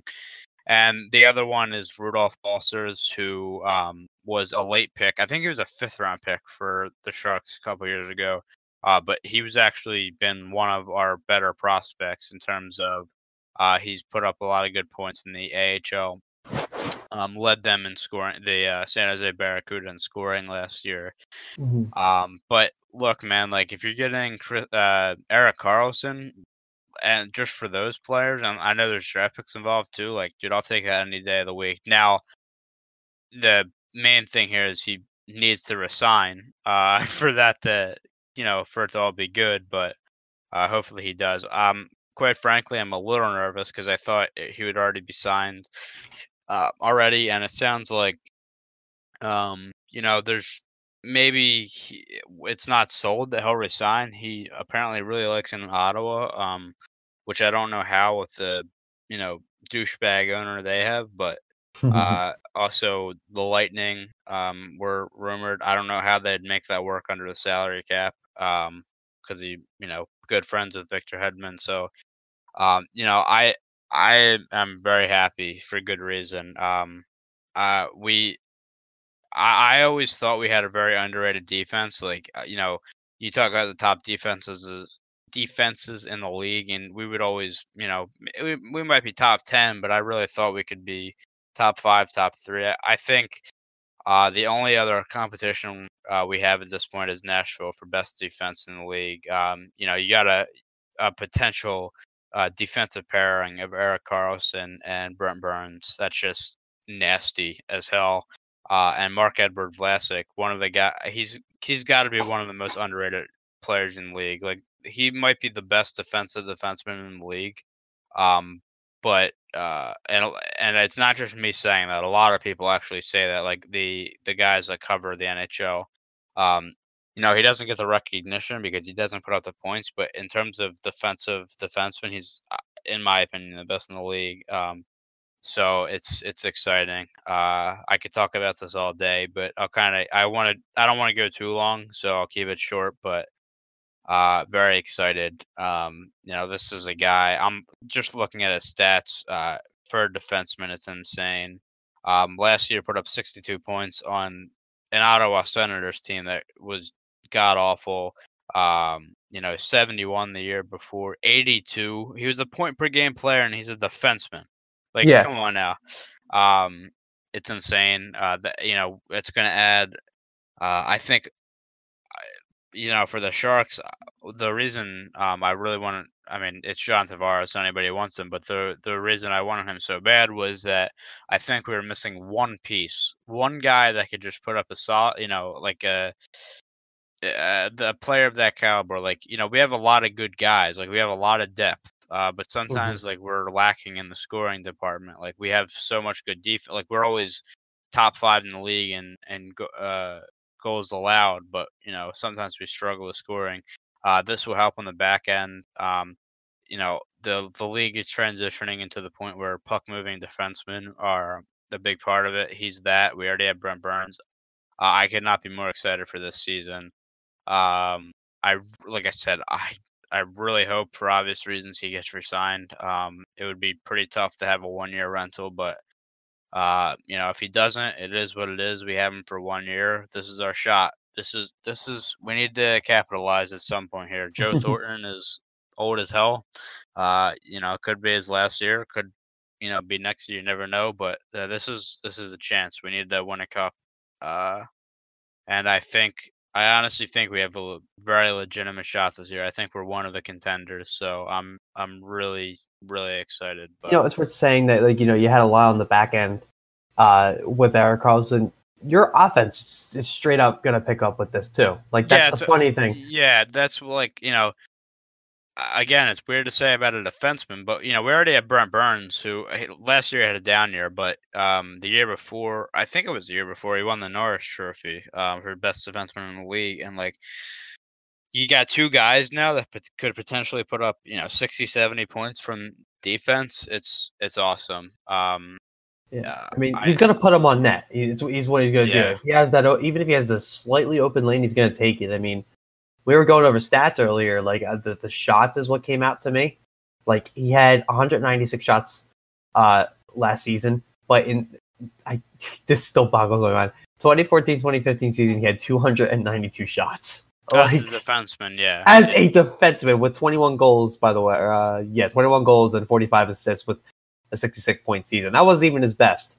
Like yeah. that. That's that's insane. Like he's a you know walking Hall of Famer, and this trade has so many implications on the league itself, like just with with the oh, yeah. with the conditional draft picks and everything like that. Like it's this guy has so much pull, and it's hard not to like him either. Like he's, yeah. he's a great guy. I like him on Ottawa, and I I could not believe he went to San Jose. I mean, I, I was reading that he was going to go west, and then a few hours later, yep, he signs with San Jose. You know, San Jose is a contender now. Like they they they have some extreme potential. Here. Like you said, you guys could definitely get the cup here, and you probably you need to win the cup here the next yeah. year or two if you get that. But this year, this is a, a big staple year for San Jose's legacy. So it'll be very, very interesting to see. I'm excited for you. I'm, well, I'm really excited for you. I, I, mean, I, I it's kind of weird to say, but I've been saying for the last couple years, like our window is closing. But every time I say that, it opens up again. Uh, and I got to give props to our general manager Doug Wilson because, uh, I will admit, and a lot of fans did too. I gave him a lot of shit for some of the the things he's done, you know, in the past years, but recently, you know, he got the Evander Kane trade, which uh, really worked out. Like he was great for us, and then signing to an extension. Uh, that's a you know great player to have. You have this trade, um, and you can't you know he didn't get John Tavares, but he tried as his you know as hard as he could. He he gave him the most money out of everybody. He gave him thirteen and a half million. Uh, he just you know Tavares ended up taking a discount to play for his you know childhood team, but uh, he's not afraid to make moves. And you know the the Sharks have a lot of cap space um, still, so you know we have more than enough money to sign Karlsson to you know uh, he's probably worth ten or eleven million a season. I would say more. I would say closer to eleven, and we have plenty of money uh, to sign him. So hopefully, I'm praying to God he resigns. Mm-hmm. um, but you never know. But yeah, it's just uh, just looking forward to uh to a great season. Um, you know, we're we're about what two three weeks out from the start of about three weeks out from the start yeah, of the season. something like that. Uh, I think it's actually like 20 days. Uh, I think I've seen so. Um, mm-hmm. It's gonna be good. Uh, I just can't wait. Mm-hmm. like yep. I said, I could talk about this all day, but mm, um, yeah, just uh, we're gonna move on. But yeah, that that back end for for the Sharks this year is looking looking very very good. You're scary. You're a scary team. it's good to uh, great to hear. yep. Um, all right, we're gonna move on to our last topic, uh, our NFL predictions for week two. Uh, we don't have Brandy's predictions right now, but we will. Uh, we can maybe post them to the Twitter. Uh, yeah. You know, before Sunday's game, so it's legitimate. Uh, but we will get his picks before the game starts. So I'm just gonna review the games last week. The three games we had picked was the New England Houston game, the Chargers Chiefs game, and the Carolina Dallas game. Uh, we seen New England come out on top, uh, the Chiefs come out on top, and also the Panthers. Uh, so after week one, uh, the standings read, and uh, we also I wanted to point out. Um, I think last episode we weren't really sure how we wanted to do it, but we have figured it out. Uh, so what we're going to do is each win you get is one point, and then if you get the score prediction right, you get an extra point. Mm. Pretty simple, but that's how we're going to do it for the whole season. So after week one, I sit at two points, Brandy sits at two points, and Bobby sits at one point. Of course. Uh, yeah. So uh,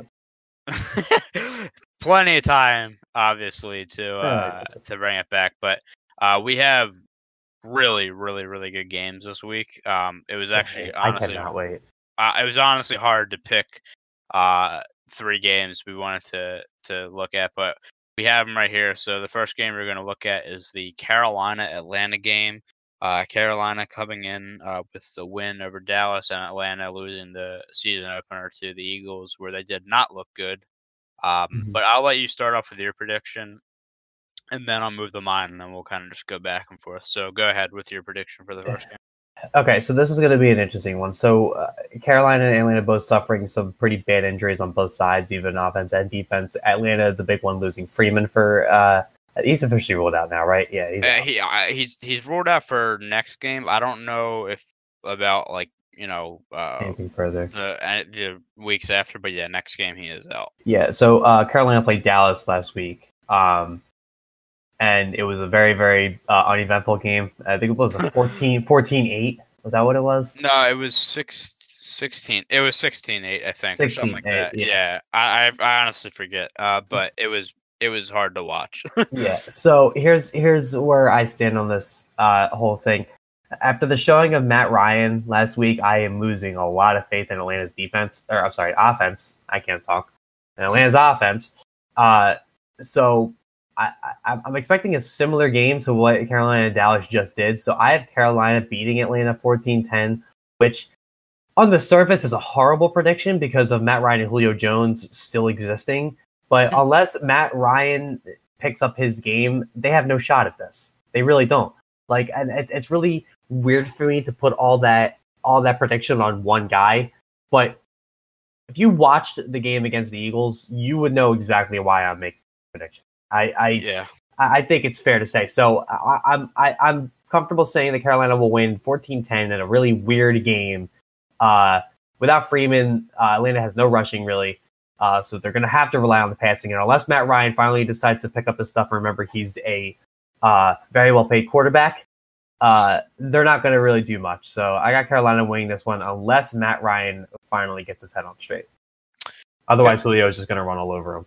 Yeah, well, uh, so I actually just changed my prediction last second because, mm-hmm. um, not influencing by you, but I, I think uh, Julio Jones last week was, I think, the best player on the field in that game. Uh, he went off.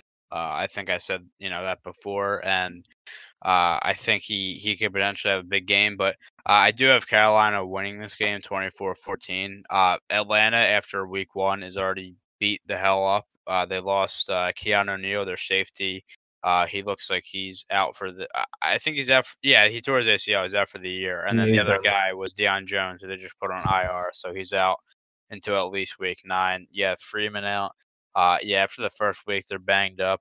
Um, I, I don't think Carolina looked particularly. I mean, their defense looked good last week, but I I don't think they particularly showed me anything special. But I do. No. I think Cam was okay. Um, he was the only touchdown, and it was a rushing touchdown. Yeah, last week. So, uh, but like looking at like the rest of the numbers earlier, like he didn't really pass for that much. I mean, I think he had like 186 yards or something like that. Yeah. I think he passed for, and there was really no big showings from anybody. And they also don't have Greg Olsen this week. So he, he broke his foot actually. I see. Yeah, I so he's out for a bit. That. Yeah, so, so, there there goes a big part of the receiving for Carolina. Yeah, for sure. Um, uh, I don't even know if I said the score for that game, but I, the the final score I have is 24-14. Um, I I had it 24-10, but I changed it to 14 just because I think Julio has like that that secondary is for Carolina is not great. Uh, I think like Julio alone could get two touchdowns, like maybe like 120 yeah. yards and two touchdowns. So that's why I changed it. But um, no, I just think Atlanta uh, is going to struggle with those injuries. Deion Jones is a big loss. Um, yeah. at the linebacker position. Um, so that's going to be yeah, that's going to be tough. And then for I mean they have Coleman in the backfield still, but then they don't have that. They, they like to use um, you know, a lot of two they, they like to rotate their running backs is what I'm trying to say. So only having one of their essentially starters this week is going to hurt. Um, so I have yeah, like I said, uh, Carolina 24, um, Atlanta 14. Hmm. Next game, uh, this is this is a good one and one that's close to you. We got the AFC Championship rematch from last year. Uh, the New England Patriots versus the Jacksonville Jaguars. Both teams getting a win in Week One. Um, it was the the New England game was a really good game. Uh, I'm looking forward to this. Uh, so I will. Uh, you can say your prediction and then the uh, obviously the score.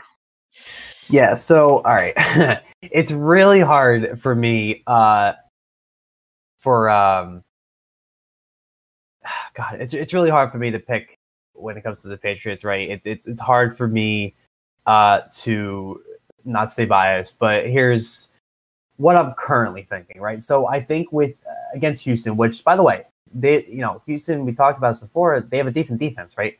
And New England ran them up. Like mm-hmm. the Pats ran them up, and by the time Houston had any shot of, uh, you know, so uh, I forget what it was before they kind of started making the comeback, but you know, I know the score was close. I think it was like 28-21 or something like that. I think it was something like that. And but the problem was New England ran up to that 28 before Houston was able to score two touchdowns again. So it, yeah. it was, it, and it had left no room for Houston to do any damage whatsoever. And I think Brady proved that he still can. Uh, we've said this before that oh, they all said Brady, every year. uh, all, all, Brady needs is a body. Like it doesn't matter if it's a, if it's a kid off the street, he'll get it to his chest every time. Mm-hmm. Like so, and, and that's not to discount, you know, Chris Hogan or or Gronk, who are still like the top guys on the team. But you know, Edelman was a big loss, and it was something I've been scared about, but I have a little bit more confidence now. But I mean, Gronk, I knew was going to kind of pick up the slack, right? I mean, the dude is going to leap over everybody. It, he, he's so big, and he's he's got the hands. Like, I mean, what are you? Gonna, you can't cover him. It's impossible yeah. to cover him. I don't yep. care what Ramsey has to say, right? I, I not downing his abilities either, but Gronk's just going to leap over him. It's all. It, there's really nothing you can do. Like he can't, he's caught over double coverage. Okay, regardless, I, I, think the Patriots have a solid chance with Jacksonville. Uh, I, I do see this being a close game and uh, one where um, defense is really going to matter. The Patriots defense had a strong showing against Houston, uh, especially in that first half of the game last week. Um, and Jacksonville, I don't even think I really need to talk about their defense anymore. It's ridiculously good, uh, yeah. especially their pass rush. So uh, I have a I have a close shootout happening. I have 24-21 in favor of New England. And uh, for the second time in a row, we are going to agree. I have New England winning 17 to 14. Um, look, I think the New England defense uh, was a surprise last week. They played really well. Uh, granted, Deshaun Watson looked like um, he was out of it. Like you know, he, he's coming back from not playing football for essentially uh, a year now. I know he's been in training camp and stuff like that, but um, you know, with the injury last year, he didn't look mm. great. But that defense also played really well. Um, you had, you know, Matt Patricia is no longer there on defense. Uh, you have a new defensive coordinator, but things look good there. Um, I like, I like, you know, obviously that offense with Brady um, is always going to put up points, um, and if their defense can hold firm, um, you know they're always going to have a good chance. Jacksonville, it's it's an interesting one. So uh, Leonard Fournette last uh, left the last game with a hamstring injury. I don't know his status for this game, but if they don't have him um, at hundred percent, forget it. Um, yeah, they're not going to be able to do anything on offense because uh, Blake Bortles just isn't doing it. Um, no. I, every year, uh, like I'm like, you know, I I thought last year at the end of the year um, with him carrying to the AFC Championship. I'm like, you know what? This guy isn't as bad as I thought. And then I watched Week One last week. I'm like, nope, this guy still fucking sucks. So, uh, no, I think they need if even a, a, hamstring injury. I've had him in the past. Like honestly, he probably won't be at 100 percent because they just they're just annoying and. Uh, especially in the game of football at a high level, it's going to be tough. Uh, but um, you know the defense is is going to be uh, tough for Brady to break down. I I just think it's going to be low scoring. Um, I have 17-14, but uh, close throughout. And again, I think out of all the games on the slate, this is the one I'm really looking forward to. I'm pretty sure it's a 4:30 kickoff. So yeah, the um, only the only question mark I wanted to point out for New England that I don't think any of us mentioned is so Jeremy Hill got injured last week, uh, yep. running back, and now Burkhead and uh, Sony Michel are both hurt as well and questionable for the game, I believe. Yeah. Uh, which it's it's a, it's a uh, a question mark, but remember the type of team the Patriots are. Yeah. so it's it's it's one of those weird things. I would have you know I picked Burkhead in in our daily fantasy league last week, and I thought he was going to go off because of uh uh Mitchell still being hurt and then Jeremy Hill being hurt, but nope, that didn't happen. But uh, it's it's yeah. still a, a, a, question mark that we definitely need to put on there that I forgot to mention. Yeah, um, yeah, it's uh, the we were saying it with the wide receivers. The same thing with Patriots with running backs. It's like it almost seems like you can throw anybody out there and uh, they'll do they'll mm-hmm. do good things. But it is yeah worth noting. Uh, and then the last game on the slate, um, a divisional matchup. Um, Minnesota is playing Green Bay. Uh, we talked about Aaron Rodgers earlier being godlike in that second half of that game.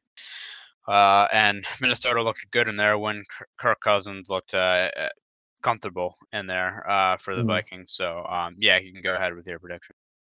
Okay, so um, this is definitely dependent. Aaron Rodgers is still in a weird injury spot right now, I believe. I don't think he's totally confirmed. Yeah, so I was saying game. earlier, he's day to day, so I'm yeah. not sure yet. But I'm assuming he'll play. I'm definitely assuming he'll play. So that's where so, my prediction is coming sorry, from. I'm, I'm just going to cut you off again. This yeah. is this, this, prediction is assuming Aaron Rodgers play. I think for both of us, our prediction yeah. is assuming Rodgers plays.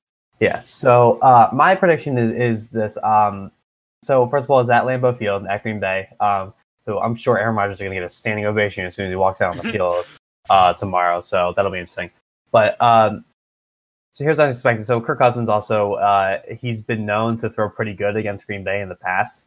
Um, I'm sure he'll do it again. So here I'm I'm predicting this is going to be a big quarterback shootout. That is what I'm predicting here. This is going to be a big back and forth offensive battle. So I'm actually expecting a high scoring game on this one. Um, you can make an argument for Minnesota's defense, um, but it's Aaron freaking Rodgers at Lambeau Field. Yeah, uh, like I, it, it's really hard to say that he's not going to do well against them. So I'm expecting again an all out shootout uh, between Minnesota and Green Bay. And Green Bay taking it 42 to 35. Uh, and this is the only one we disagreed on. I, I do have Minnesota winning at 38 20, or 31, excuse me, 28. Um, so it's again, it's gonna be, it's all really gonna depend on Aaron Rodgers. Like I think he'll play, but if he's 100, percent that'll be the question.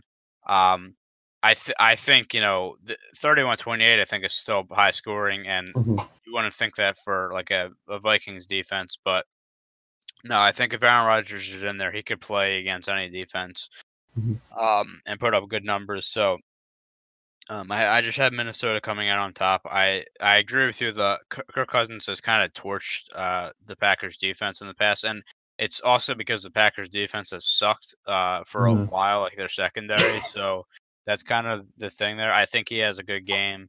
Uh, look for you know Stefon Diggs and Thielen to kind of to go off. Um, and I also liked uh, what uh, Cook. Um, why can't I think of his first name? Cook for the uh, the Vikings, the running back, uh, Dalvin Oh, Cook. uh, Dalvin, yeah. Um, yeah, he, you know, he- towards ACL last year as well, and he looked good in his first game back. So, um, I think uh, they they just have the firepower. This, you know, I think Minnesota is the favorite in this division, but Green Bay is uh, is probably second, and um, this is you know one of their two matchups. So this is a very important game early in the season. Uh, this could be the determining factor uh, at the end of the year. So this is going to be a good game. Uh, I'm hoping Rodgers is able to play, um, just because again I love the guy and what he can Mm. do. So, uh, but yeah. Uh, those are our week two predictions. Like I said, we'll I guess like I said, we'll post uh, Brandy's predictions on the Twitter um, before the games tomorrow to make it official. But uh, that is all for this podcast.